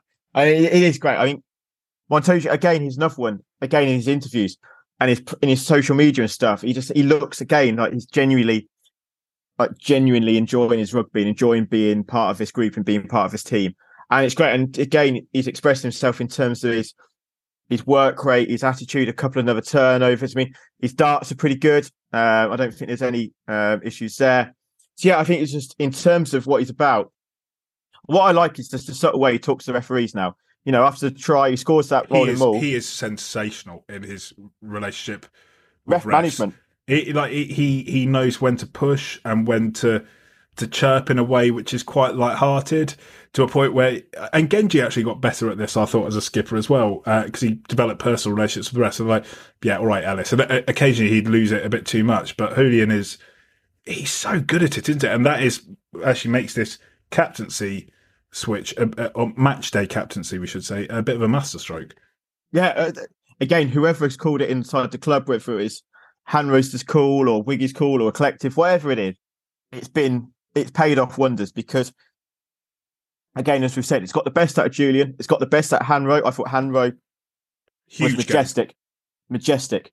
His Yeah. line out work, I would say, it's quite often. I think he is our go-to man now. Hanro in the line out, especially for the catch and drive five meters out. Hanro goes up pretty much every time to get the ball, and yeah, I thought he was uh, his all-round work. And again, that last try that Tiger scored came from Hanro's game awareness with the tap penalty because everyone's Mm. going, "Oh, it's 80 minutes up, the clock's gone, they're going to scrum it." Instead, no, he taps and goes, hammers to the line, and then we go over on the second phase. That is superb reading of the situation and knowing when to go. And yeah, I think Hanro is, yeah, it's got the best out of both men. Yeah, and Hanro for me is still a captain, even though he doesn't have the T on his name. You, you look at the way he he leads, and he does still very much talk to the boys and the pack, and he's still part of that leadership group. I completely agree. You're just you've got two quality leaders there. One might be slightly better for the matchday captaincy role, just because um, of the way he talks to the refs, and so I think that's really really exciting. And uh, you know, I've said my piece about Montoya before. I, I think he is the best we've had at the club. And that is against some astonishingly good players who I respect a huge amount. Uh, I now think you, you start to talk about where is he, firstly in overseas signings quality, but also in terms of general best players I've seen at the club. I, I just can't think of a hooker who does everything that a hooker should, and also everything a back row should, and sometimes everything a centre should. Uh, i i he is just absolutely unbelievable. Um, so fantastic performance by him again. Um, let's go and talk about um, the try by Pollard. Oh, We've yes, mentioned please. it before. Filthy. Have you seen what Tigers did with the uh, yeah the do, do. Very very nice. I I think Pollard probably did that himself. Um, I would if I'd have scored that. What I absolutely love about it, if you watch it in the slow mo, you see he has no time whatsoever. The ball comes to him, and the easiest option there is for him to tip on. Uh, and in, he, I thought the kick looked weird. It's kind of like a, it's not. He's not dropped it onto his foot really, kind of you know, or, or squared his body up to do it. He's shaped as if he's kind of, you know, going to pull the ball back behind him. But uh, I realise that's because he, in one motion, he basically just stops the ball from JVP, the pass, just stops it and just drops it immediately onto his foot in one motion. The class of that, the skill on that is unbelievable. And this is from someone who spends half his life trying to do chip kicks that he's too slow and, and fat to chase. Uh, and, and more importantly, uh, is too unskilled to be able to execute well. Uh, that is absolutely sensational. It's brilliant spot, lovely speed and, and get up pace to get it. It's just sheer class. It's the vision that gets it for me. It's the vision to, to know it's on and do it. Because it's brilliant. Like, it's blink and you miss it, the kick. I know what you mean in terms of the kick, because it happens so quick. And it's probably why the Bristol defence was so squared up because it happened out literally out of nowhere. It's like, Hmm. bang, he's gone. And he, he wasn't shaped for it as well. No. That's the thing. Yeah, no, like Freddie Burns obviously is the master of a chip kick, but you sort of knew with Freddie when it was coming because he angled his body in such a way that it was it, that's what he was going to do. Pollard, as I've said, he had five options of what he could have done with that ball. As you mentioned, the, the chip kick is the fifth. There's five options what he could do. and he probably goes for the, the hardest option, which is to kick over the top. Because everything else is, is easy because it's ball back inside, easy. Take it up himself, easy. Tip on to, to Wiese, easy. Out the back, easy. It's all there for him, and it's all set up to do. To to pull off that is fantastic. And and to be fair, I think I think Genji knew as he was running back to chase him. I think he knew it was a, a bit a bit of magic from him because he had that sort of look of fair play. I'm not. I can't get to you here. It's a great kit. It's yeah. a great moment. It's a great try. Four tries for Andre now. You know, we talk about his kicking. What's it? Four in ten for a fly half. Yeah, I think it's ten games in all competitions for four tries. That's pretty good going. Yeah, no, very very good. And what I liked about it, a, I think it showed off a side of him that he was renowned for in South Africa when he burst through as as being a bit of a visionary, quite creative. He had it in his locker. If you watch old under twenties footage, if you're a dork like me, that's all there. And you know, it's great to see him have the confidence to pull that out. He didn't have a penalty advantage then. You know, we're attacking no. in their 22, and, and these days, and particularly at Tigers, we only seem to see creative play from us, like using the boot to kick past when we've got a penalty advantage. No penalty advantage. He sees it. He does it. That is confidence. That is class. Um, and we, like we say, I think we're seeing a guy properly earning his money uh, as the, you know, our marquee player and living up to his billing. You know, I'm delighted for him. A guy who had a lot of understandable skepticism when he joined, and he's, um, you know, brushing all that aside. Now, last thing to talk about. Let's talk a little bit about firstly Coley and Cronin coming on and their impact at the scrum, and segue to that. Um, ex skipper Babs Ellis Genge, loved seeing him come on. He didn't have a particularly good time. Um, Coley, admittedly, you know, Genge, to be fair to him, he, he had a very weak, um, very inexperienced hooker next to him, and you know the third, fourth choice tight end as well. So he's always kind of a one man standing alone there. But Coley does him a cropper in the scrum pretty spectacularly. Uh, and uh, it gets quite tasty. It was quite good to see Julian. You see the red mist. He had no regard for the fact it was Genji at all. Ellis gave him a little bit of a tap. Julian's onto him. Lenny, who's so mild mannered, was shoving him. There was a lot of lip. There was a lot of spike going back and forth, you know, going both ways, which personally I love. That's just who he is. And I like the fact that we're not chummy with him when we're on the pitch. And then after it was it was great to see all the pictures, um, you know, of him with fans and him with players. Apparently, he was in the Tigers dressing room afterwards, um, which is fantastic. He's a legend of the club. Absolutely love the guy. Uh, but fuck me, it was good to see us get stuck into him, wasn't it? I love Genji in terms of everything he's about. You know, elite mentality. He's a born winner. He wants to win. And I think some of his, I guess, I, to describe it as a negative is probably unfair, but it is sort of negatives, I guess, in terms of some of the stuff that was going on. One, it's part of his game in terms of trying to wind up the opposition and trying to get under your skin, try and be- buy a penalty or penalty reversal and stuff like that. That's part of his game. I, I don't have any issues with that because that is what he is, and I celebrated it when he was with us. I guess in terms of it, he's, he's just such a born winner. I think he got a bit frustrated with everything that was going on around him. You know, his pride probably got a bit dented. He first game back at Welford Road, he carried really well. You know, his, his carrying was was trademark Ellis. He bounced George Martin. You know, I mean that that probably tells you a story that you know he's a decent. No, I'm I'm gonna, stand up with George Martin. I think George Martin tries to put a shot on him. Uh, he does bring him down, but admittedly Ellis has risen that initial shot uh, and makes two meters. It's not a missed tackle though. I'm not going to call it a missed tackle. No, okay. Gorgeous, uh, George. To be fair, but yeah, it, if you're going off the man test, Genji wins that. Yeah, and the good stuff from Genji was there. I think, to be fair, he probably we sent on with maybe a bit of a mission to see if you can buy a couple of penalties and try and buy your way back and try and get a yellow card by getting under our skin. Pap- Pat Lam probably t- gave him a bit of a license to do that and fair play. Um, so yeah, I don't have an issue with any of the stuff that went on in and around Ellis. It was all it's all the good stuff uh, from him. But yeah, it's a shame that he's it's always a great thing of just like oh, I'd love to have you back with us. But yeah, he's a he's a quality player. Uh, in terms of Cole and Cronin, I thought they were superb in terms of what they brought to group in terms of that big last 20, that last 25 minutes, we took control of the game. And I think it's no surprise that the, the bench came on and we that's when we sort of turned the screw a little bit. I that, think Cronin that all is, came from the tight as well. You know, yeah. we focused on the scrum, the maul, and that set the platform. But this is not to say Wesley and Hazy were, you know, ineffective or anything like that. I thought they both played really well. But it was the right time to bring on, I would suppose, your two tighter specialists, if that makes sense just to screw, you know, turn the screw where we probably had an advantage anyway. If you're going to squeeze, you're going to squeeze with Cole and Cronin because they are the best at it, especially with Montoya at it. But uh, to be honest, I thought how we utilised the bench in the 23 was um, exactly how you should do. You know, to me, it was a perfect embodiment of an 80 minute performance from 23 players where your starters, you know, did exactly what they needed to do. They set us up, they got us into a good position.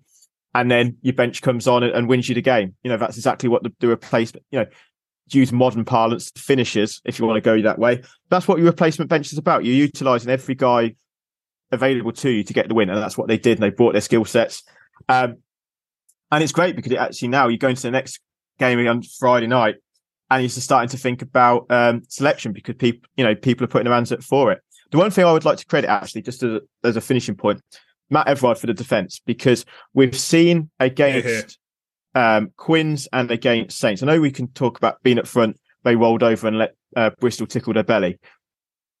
Fair enough. We, we always knew we were going to be a sterner test, right? But what I thought was great about us was how much we didn't bite in at all. Whether the ball went out wide, the system of trusting your inside man held up to an absolute T. And it reminds me of like in football parlance, when you come up against, if you were Leicester City or whatever, you go up against Man City and they will say about park for bus. And what they always talk about is about two blanks of four, a real solid set shape, but you're taught never to dive in because you know they're going to pass the ball around you against a better team. They're always going to have the ball. They're tempting you all the time, yeah. They? But they want you to dive in because it creates a Mm. dog leg in football to get the ball around you to get into the space. So you have to stay as resolute as possible. And with Bristol, that's the, the rugby equivalent of that because they're offloading, they're out the back passes, they move the ball at speed. They want you to bite in or rush out the line. They want you to commit and to and so they create a space for them to dive in. The system that Everard put together was so so good because they didn't allow Radradra to get through. They didn't allow Piutau to get going. They stopped MacGinty most of the time in terms of that play, and they stopped Bristol Yeah. from doing it. And Matt Scott, I will credit because actually Scotty and Gopperth in the centres Mm. were fantastic in terms Scott, of Scotty uh, is in particular uh, is now I think I messaged you undroppable because of the defensive organisation he provides in the most challenging defensive position. In fact, actually, if we are going to put like a slight sort of you know if this is a lovely trifle, we're going to put a slight cherry made of poo on top of it. It is the fact that Scotty goes off injured, uh, and to that end, I'm just going to share uh, one more quick voice note with you. Hi guys, absolutely class win from the boys again. Amazing. Obviously, there's pictures circulating of Scotty having a lot of ice around that ankle. Um, so if he is indeed injured, that makes us pretty light for for centre. We don't know about Porter. Obviously, Kelly, I think, is still out for a couple of weeks. So, what do you think? What, what should we be doing? Should we be moving Potter back to 13? I'm not personally a fan of that. Or you know, is it is it time for for Kinney or um, Phil Singer to step up to the plate? That was Jacob Basford. Sorry for cutting you off, mate. I'm just conscious of time, so I wanted to jump in with the centre point whilst you were on it because it's a really good point. I think, yeah, Scotty Gopperth have been executing that that fantastic analogy you just did of, you know, parking the bus, which I think is superb. But obviously, Matt Scott goes off injured. By the way, you should say he he was off injured for the last half an hour. So you had Harry Potter defending that 13 channel very very well, but again outside Jimmy Gopperth, Jimmy's worth has increased as well, hasn't it? And so when we talk about what our centres options are, I think if you're going to put an inexperienced 13 in, it's not so bad outside Jimmy, is it? No, I think because Jimmy's um, experience and know-how allows him to sort of know what corners to cut, if that makes sense. And it's just sort of little cheat codes of how to be more efficient and smart and box clever because you you haven't got pace, he's got game management and rugby intelligence. And I think stuff like that is invaluable.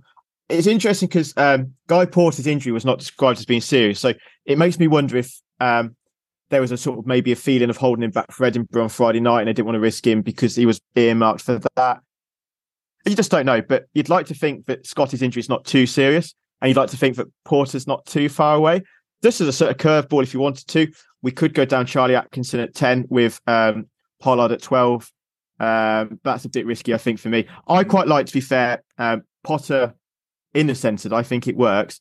And considering Gopperth, I thought actually had a good game on Saturday, and I think enjoys playing alongside Pollard. You could line up with a Pollard, Gopperth, Potter midfield, and I don't think it, it would be too much of an issue.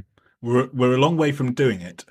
Uh, but I've seen a few suggestions online that, um, Freddie Steward, uh, what about trying him at 12? Which we don't need to do because he's one of the world's best fullbacks. But, you know, just something to muse on at, at some point. Probably not in this key run-in, but maybe a pre-season game. I know a certain journalist is very much in favour of trying it. Um, I think you need to do it in a why not game, don't Yes. you? Really, but I mean the the, the thing is, is that I, the the commentator was ridiculous. He kept saying, "Oh, Freddie Steward's lack of pace shown up by Randall." By the way, great game I thought for Bristol, very very dangerous, and his great sidestep. Great sidestep on, on Steward, and his nuts and bolts were good, which I've criticised him uh, for before as well. I thought he was very, very good. Uh, great sidestep, but this is one of the quickest scrub halves in the league. You're covering across, he steps inside. He, you're, you're always fucked on that situation. doesn't matter if you're Arundell or whoever. Um, and he said, "Oh, Steward's lack of pace shown up." But I mean, look, he he isn't the quickest. He, I don't think he's slow, and I think it's grossly overplayed. But I do wonder, you know, he loves the physical stuff. I do wonder if it might be worth one day just giving him a little bit of a run at 12. Probably probably not this run in, but I, I agree with you. I think we've got Gopperth there, we've got Potter there. Um, and I think, you know, hopefully Porter's not too far away. I think he should be back, hopefully, and, hopefully it's not too bad with Scotty. He was walking on it, which is generally a good sign. So hopefully it won't be a long term issue. Now, shall we go to th- some three word reviews? Elliott, mate, what have you got?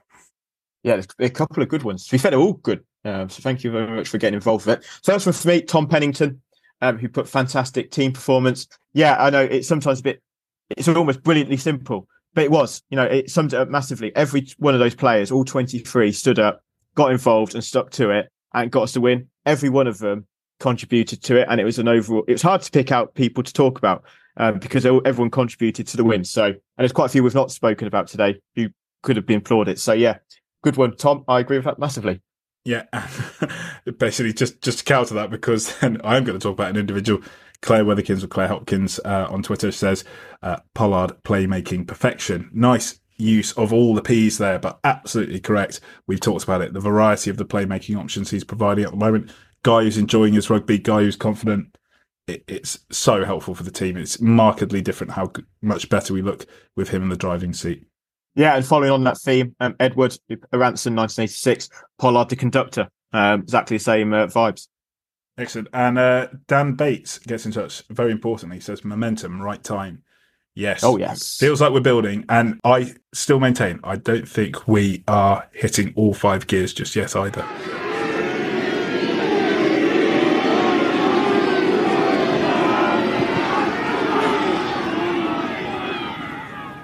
Just time to dive into the ultimate pro era 15 where we were talking about inside centres, Elliott. Now, we need to caveat this by saying we were decided to record this on Sunday night for work reasons. The poll doesn't actually close until tomorrow afternoon. I, I think we're okay to call it, barring any sort of like last minute miraculous comeback. Yeah, unless there's something dramatic happens. Uh, I think Pat Howard's got this. He's 65, 35% up over Anthony Allen. Um, I think we're safe to say this is probably going to be a Pat Howard victory. Um, and I think that's probably the right call. Uh, Mm. Probably the right call, I think. Um, as we said last week, Pat Howard was, was pretty majestic in how he went about his business with us. Yeah, and uh, I don't know, did you get a chance to watch the video or you might have already seen it, the one that I, I sort of uh, tagged onto it for people who hadn't seen Pat Howard play? I've seen it a long time ago. It is on a um, a wet, windy afternoon when I've got nothing on. I'm looking forward to putting it back on and, and, enjoying watching it because it is a um, a good trip down memory lane. Mark Durden Smith is it's worth a watch for him because it's a very young, uh, yeah, sort of no greys whatsoever, shiny, shiny chin somehow presenting it uh, in, a, in a pretty awful tie, I've got to say. But he presents it. Some interviews with John Wells, who might be the driest man who has ever walked to the earth, uh, and Dino as well. So you know, it's a lap a minute with those two. Uh, but then you've got Olsen to sort of like try and liven things up. But it is basically the Austin Healey and Pat Howard show um, that entire season. It is astonishing what they were doing. Yeah, you missed out. Jono also provided the um, uh, the seriousness. Jono was the light-hearted one of uh, of that of that three. he, to be fair, he, he came out looking like Jimmy Carr compared to John Wells and Dean Richards. Um, but no, it's a great. It is a great video, and it's some of the rugby is on show from Healy and Austin. Is oh Healey and Austin, uh, Austin Mm. and Healey as well as Howard uh, was fantastic. Yeah, it's a, it's a quality two and a half hour watch um, of a great Tigers team. It does actually raise a point where I think that we have a little bit of a complex at Tigers where we always think, oh, you know, people think we're just forwards focused. I don't, I think very rarely have we ever been completely forwards focused. Obviously, we had a massively dominant pack, which helped. But if you look at the stuff the backs were doing there, Um, you know, it's rugby from the gods, absolutely incredible. So, you know, Anthony Allen, great player. Really glad he got a solid score of 35%, but it's definitely Pat Howard's shirt, the number 12 shirt. That is very nice. And it's going to be very interesting because he's going to have a powerhouse regardless outside him in the 13 jersey. This one is very interesting. I know I say on most of these. This one genuinely, I think, is interesting because for the uh, homegrown, we'll go homegrown first. We have got Manu Tuilagi, who is as we know, a powerhouse. And then on the import uh, side, we have the late, great Seru Rabeni, who was a powerhouse and a majestic woman at that, and was a try scoring machine. Either way, I ain't tackling either of them because that hurts. yeah, Pat Howard, you know, we'll say that he's manipulated some space, but really we've just, you know, sort of dived out of the way effectively when the ball comes towards him. Yeah. So Pat Howard against, uh, sorry, Pat Howard Manu Tuilagi against Rabeni. Um, I think that is really interesting. Because like, you know, I still think of him as a great Leicester player. You know, he's part of that fantastic, yeah, family that you know generations now played at them. Uh, you know, played for the club, and but he was still a bit of an enigma throughout pretty much everything apart from his breakthrough two seasons because of injury, and he was always the you know, I suppose to coin a term, you know, the dragon that you're chasing to try and, you know, the magic dragon to try and get him on the pitch and everything will be all right. And sometimes it was all right and sometimes it wasn't all right. Um, and England have had the same thing with him. It's, you know, the idea of Manu, was it sometimes better than Manu actually was? Now, we still occasionally saw him. I mean, in that first two seasons when he broke through, yes, he was raw, but physically he was perfect. He was unharmed and he was, he was an absolute freak of nature. And it's, it's a shame because I think he's actually a more intelligent, far more intelligent player than he gets credit for now. I'd have liked to have seen, you know, him with, you know, those physical abilities and the mental ability he has now would have been really interesting. Rabeni was just outrageous. Yeah, because for a guy his size, it's his footwork that does it for me. And that's where he's got it over Manu is he had a step that would leave you breaking your own ankles. Um, absolutely wonderful player. Tragically taken from us far too soon. Um, and a Tigers hero in his own right. So, you know, I expect Manu to win it's a fair vote, but yeah, it's a bit of uh, Fijian magic in uh, those boots that I'm tempted to fill. I'm tempted to lean towards Rabeni here because, he, again, like you said, that that ability to sidestep. And we talk about the. I know we've got Alex Tuilagi coming up in a future vote, and that Premiership final in 07 is known as the Alex Tuilagi show. But Rabeni was pretty dominant in that as well. I mean, he almost flies weirdly flies under the radar. I don't know how a man of that size can fly under the radar at all, but he does fly under the radar a little bit. Of like he was also causing more than enough problems. And he, do you remember when he first joined? He had like a like a try scoring streak of like six or seven in yeah, a row or something. Yeah, it's, because we played him on the wing to start with, didn't we? Yeah, and he was pretty good out there. I, it's a real tough one because I love Manu, but I, I I might. Go. I will have to think about this one because I'm really tempted by Rabeni. I think if you go for out and out, you know what they did in the Leicester shirt, it's really, really close. I think it's really close. It is. It is because they were. They've both won titles. They've both won cups. Boy, this is tight. They probably actually Manu probably played the same amount of games as Seru. Mm. I mean, I mean, because obviously it's been so injury impact. He probably played more, but it's not like a huge difference of way more games. I don't know. It's a real. T- I'm fascinated to see how people go on this one because I think a lot of people would be in a similar sort of thing of, oh boy, where do we go? Because Manu obviously is the sort of, I guess, the favourite. Yes. But yeah. Seru puts up such a strong shout. I think you end up. Yeah, I think people think about this one because I know I, I will throw my hands up. It's not an easy call for me. I will have to think about this one. Yeah, and after that fantastic episode of fence sitting, you'll be able to vote on it later on this week. Uh, we'll put up we'll put up the Twitter vote probably about on Thursday. So we'll reveal the results next week.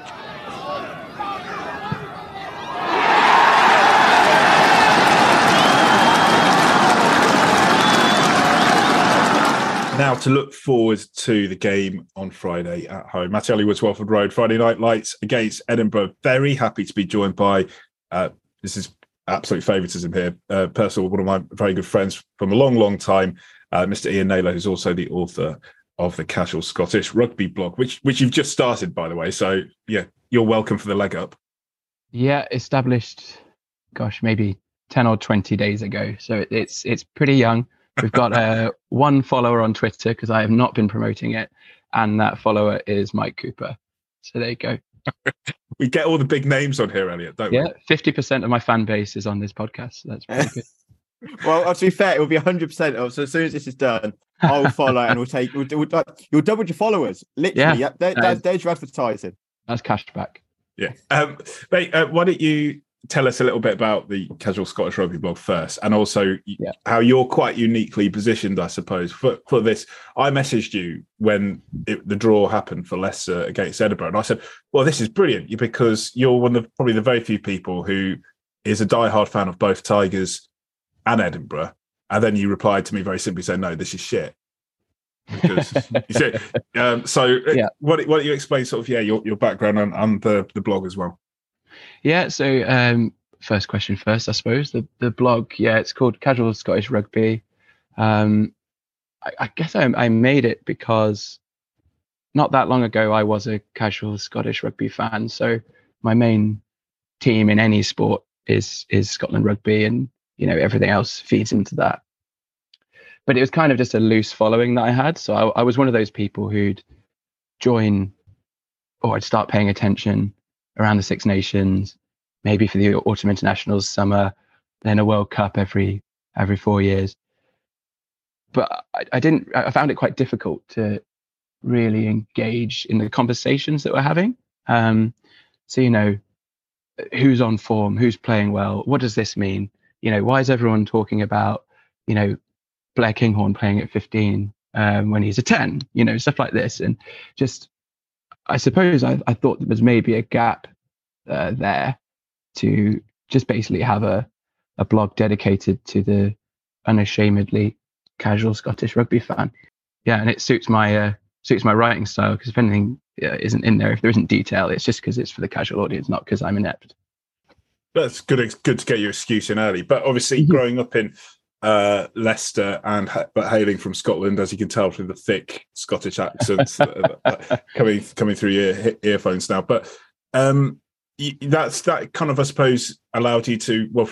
I think you've always followed Tigers. That I think has probably accelerated more as you've got more interested, I suppose, in more detail in rugby, but also mirroring that your interest in Edinburgh has sort of crept up as well, hasn't it? Yeah, you're right. So the elephant in the room is I just have a generic English accent. Um, so was born in Edinburgh, and then uh, we as a family moved down to Leicester uh, when I was five. Had a stint in Aberdeen, and then back down to Leicester when I was eight. Um, but yeah, I was under no illusions. My dad was quite clear. He was saying, "You are Scottish. When it, you know, you, we'll move down to England, but you are Scottish and all this stuff." So most Scottish man in Leicester. Your dad. yeah, uh, yeah. Partic- particularly when he gets wound up, which is which by is you. a lot. Yeah, yeah. By you. Yeah. yeah, yeah, by me. uh, yes. So, and and you're absolutely bang on. You know, as I said earlier, you know, I, when I say I like rugby, I basically just watch Scotland. Um, and then I got more and more into the club side of things. You know, um, I'd always liked Leicester, as you say. It's nowhere near as, as big a fan as, as, as you were and indeed are. Um, but you know, we'd be going to Welford Road fair bit back then. And uh, yeah, so as I got more and more into the the rugby, I got more and more into the understanding of it. Uh, I was more interested in the teams that kind of fed the Scotland team. So you've got obviously Glasgow and Edinburgh, and I wanted to support one of them. And you know, it's an obvious choice, uh, given I was born in Edinburgh and I've still got family there. It was it was always going to be always going to be there. And I, and I thought, do I want to be one of those guys who has two rugby teams? You know, because you know we're we're very uh, low down in the pecking order in terms of respect. Um, but I thought, well, you know, they're not going to play each other, are they?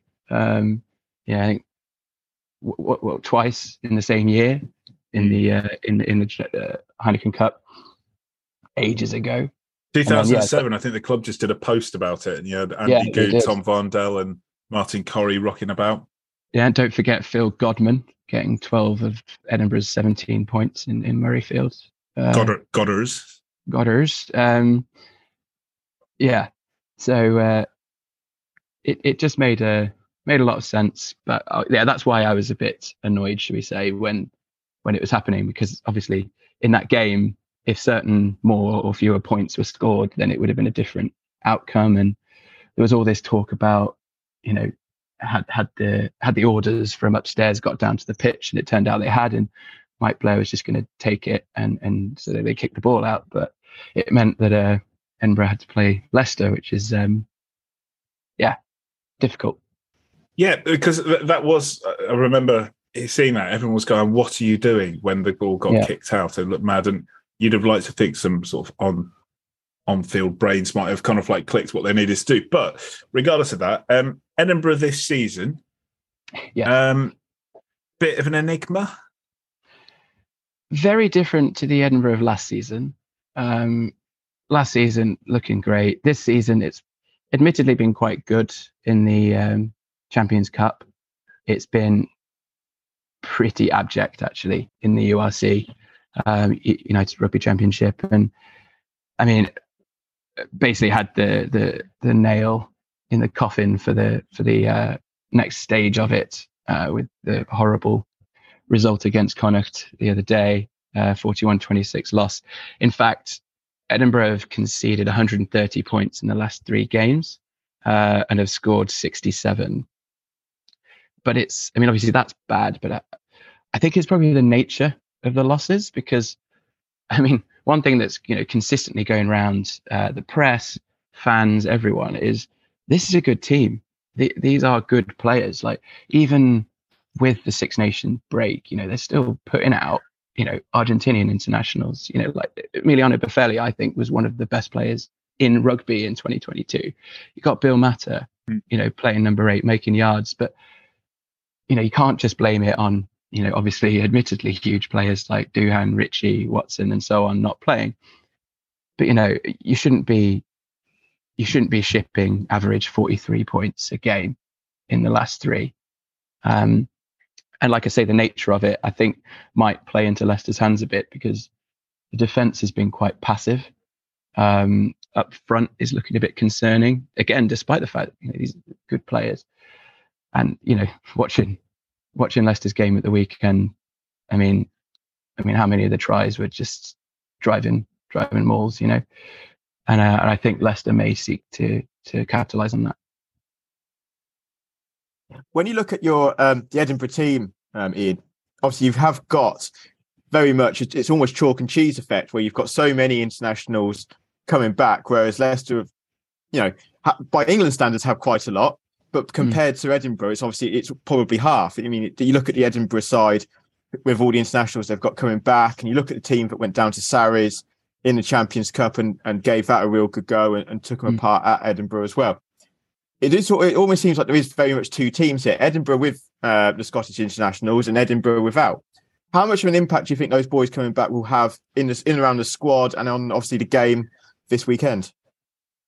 So you you are right. Um, I, I don't know if you uh, if you follow Scottish rugby press very closely, but they make a big deal, and rightly so. I think I would say this about the small player pool, only two professional clubs, which means you know if Edinburgh and Glasgow uh, have, I mean, they, let, us call it half of their team each go off to to Scotland. Uh, it's very unique. Um, but you know, I guess I would say Edinburgh did quite well last season. Um, and, and had the same issue with with the with the international calendar. But yeah, you're right. I mean, you would certainly hope that these players would have a huge impact. And actually, the the player whom I'm most excited about from an Edinburgh perspective is Darcy Graham, who isn't necessarily coming back from international. I mean, he was he was in the squad, but um, you know didn't recover from his knee injury in time, but did play uh, in the most recent game. Was marked out of the game quite well, I think they definitely had a had an approach there.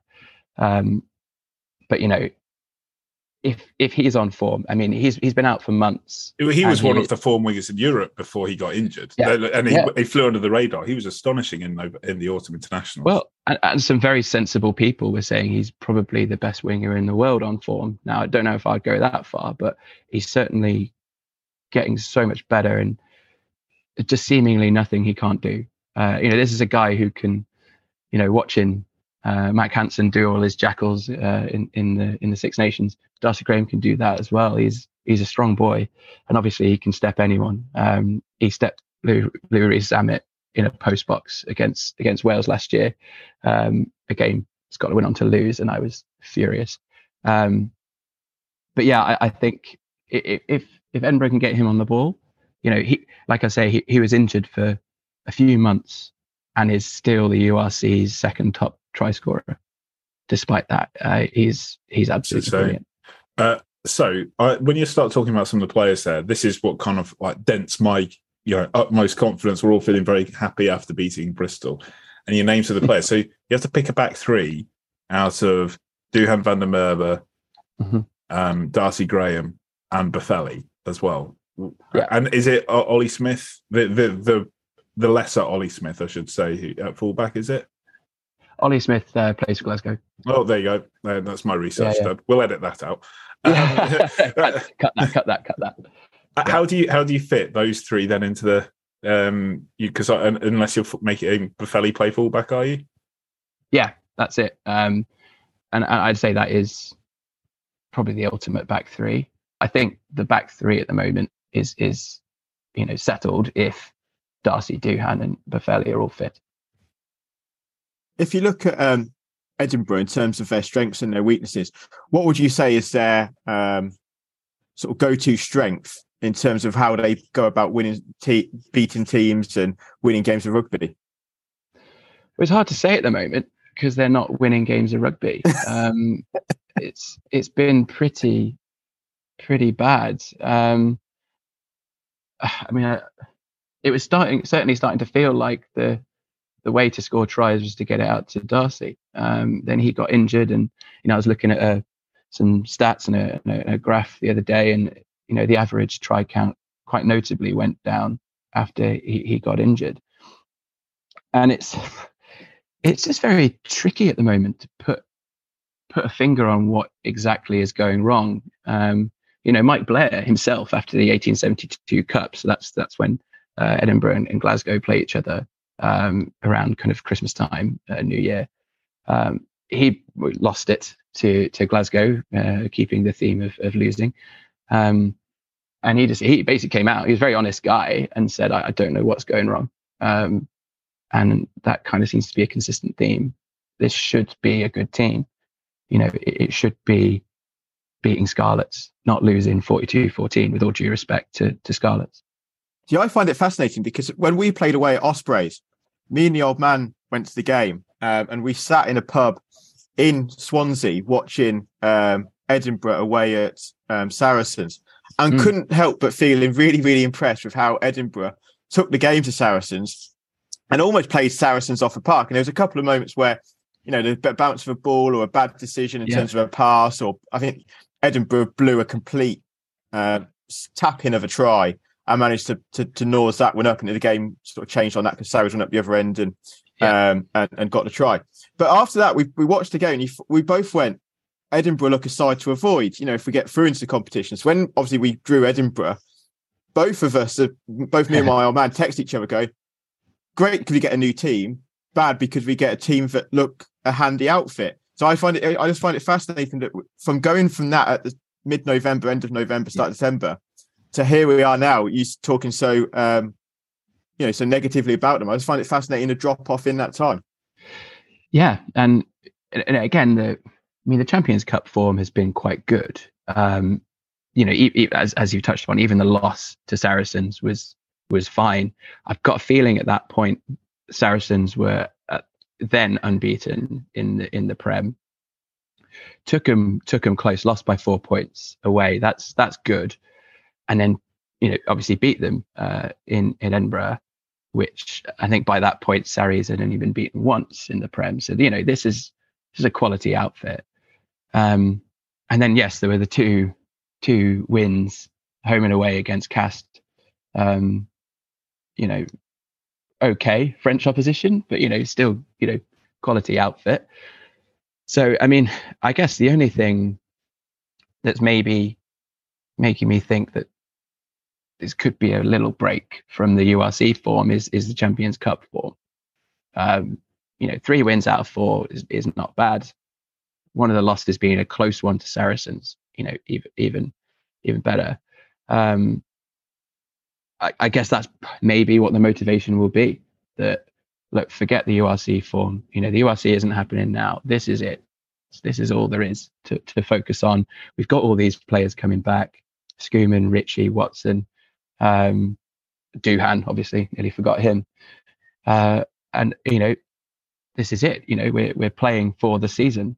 Um, but obviously, you've then got a, a Leicester team back on form, uh, really powerful up front, scary. You know, got some got some horrible blokes in that pack, and beautiful uh, blokes, be- beautifully horrible. Um, that that could sum up Jasper Wiese in a way, I guess. Mm. Uh, it's completely guy. typical that Jasper Wiese sort of off the pitch is a God fearing, oh, you know, kind of like so quiet. Nice. Yeah, exactly. Nice so lovely. Ever. Yeah. Yeah. Probably does a lot of baking, bake sales and stuff like that, yeah. and then murders people on the pitch. I, I, I think it's going to be really interesting how Leicester approach this. I, I've got a feeling that we might double down against Edinburgh on the tight game. You know, you just start listing. Firstly, you have to appreciate with Scotland, uh, with Edinburgh and Glasgow providing the majority of the Scottish side, the, the DNA isn't entirely different from Scotland down to Edinburgh in terms of how they want to play at their best, which is it, it is at mm. fast pace, it is with a bit more width if I look at that Edinburgh team, the one area where I think, well, we might be able to get a little bit of a nudge on it is in the tight game, mauling, being really yeah, ultra physical in the set piece. Yeah. Um, you know, Schoeman is is very is great around the park. He's not a bad scrummager. I do think mm-hmm. that that you know if you got up yourself against Coley and Heyes, that's sort of a double team of very very good scrummaging tight heads as well. I, I think that what worked against Bristol in the second half is what we might try to employ here. It's yeah. not going to be pretty, but my God, I do not want the ball going to that back three. Now we've listed it off. I don't want it anywhere near them. I don't want. I want Blair Kinghorn to register three touches all game. Yeah, okay. Well, Duhan can just. Uh, just Duhan, Duhan doesn't even get near it. He's a spectator. He's in the terrace. Yeah, yeah. He'll start picking it up around rucks and stuff. Uh, yeah, I mean, this guy's beaten his own Six Nations defenders beaten record. You know, he's obviously just a specimen. Um, you know, as as viewers before the um, Scotland Wales game may have seen, you know, he's he's got quite an emotional connection to uh, to Scotland and Edinburgh, despite a brief stint in Worcester, should we say? Um, you know, he's he's just a class act. Um, so yeah, he's obviously insanely dangerous. Um, but, you know, in terms of the scrummaging, you know, if WP Nel or VP uh, Nel is fit, um, you know, he was on the bench, I believe, against Scarlett. Uh, sorry, against Connacht. He's a very good scrummager. Um, I'd be less worried about the scrums for now. Certainly in the first few few stages of the games, you know, while the you know you got Schoeman and Nel on maybe, but it's more about that rolling the rolling ball mm. that I'm uh, that I'm worried about from an Edinburgh perspective. But it'll be uh, it'll be a spectacle from a from a Leicester one because I mean yeah, some of some of the some of the displays against Bristol were just very very encouraging. Let's talk predictions, Elliott. What are you feeling for this one? Iain's got me suitably worried by just name dropping left, right, and centre.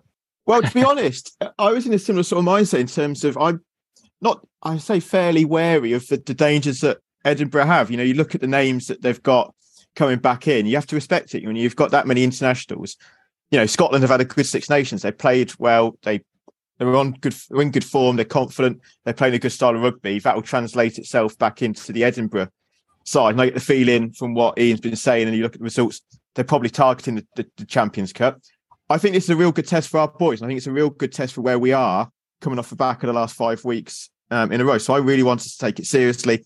I wanted to, us to pick a serious team and not mess around with any um, sort of rotation policy. I wanted to go full bore and, and to really get us through and, and get our boys used to playing big games. So I think we're at home. That obviously is a massive factor for us. So I think Leicester, I think Leicester by 10 to 15. I think this last 20 minutes, I think we might break Edinburgh in that last 10, 15 minutes. I think by the power game, I think we'll just take your legs away and, and, and get over the line in that sort of last 15.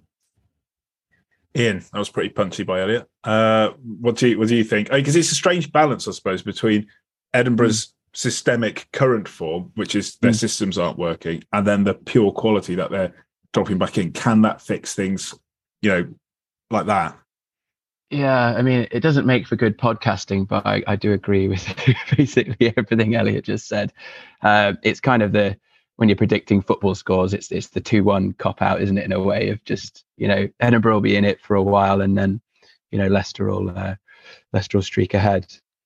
But I think that's it. I mean, I had 14 points in my head when because I thought you might be asking me that question. I was thinking about it on the tube here, and uh, so that's within the within the range you said, Elliott. I think wasn't it? Oh, very good. Yeah, I'm going to say not quite as punchy. I think that we might sort of move ahead in the last course, but five to ten. It depends how much damage those mutants yeah. in your back three have done um, by that point. So we'll see. Uh, Naylor, sorry, Iain. Um, it is uh, great to have you on, particularly before you're about to play some touch footy. Um, best of luck this evening, and thank you very much for uh, joining us. You're most welcome. Thank you very much for for having me on. I just I'll say as well, you know, I don't like being nice to you, Mike, but you know, it's a it's a great job you've both done with with this. Um, you know, I think I'm very impressed. Um, you know, the the the Freddie Burns and Neil Back gets were particularly impressive, and keep up the good work, guys.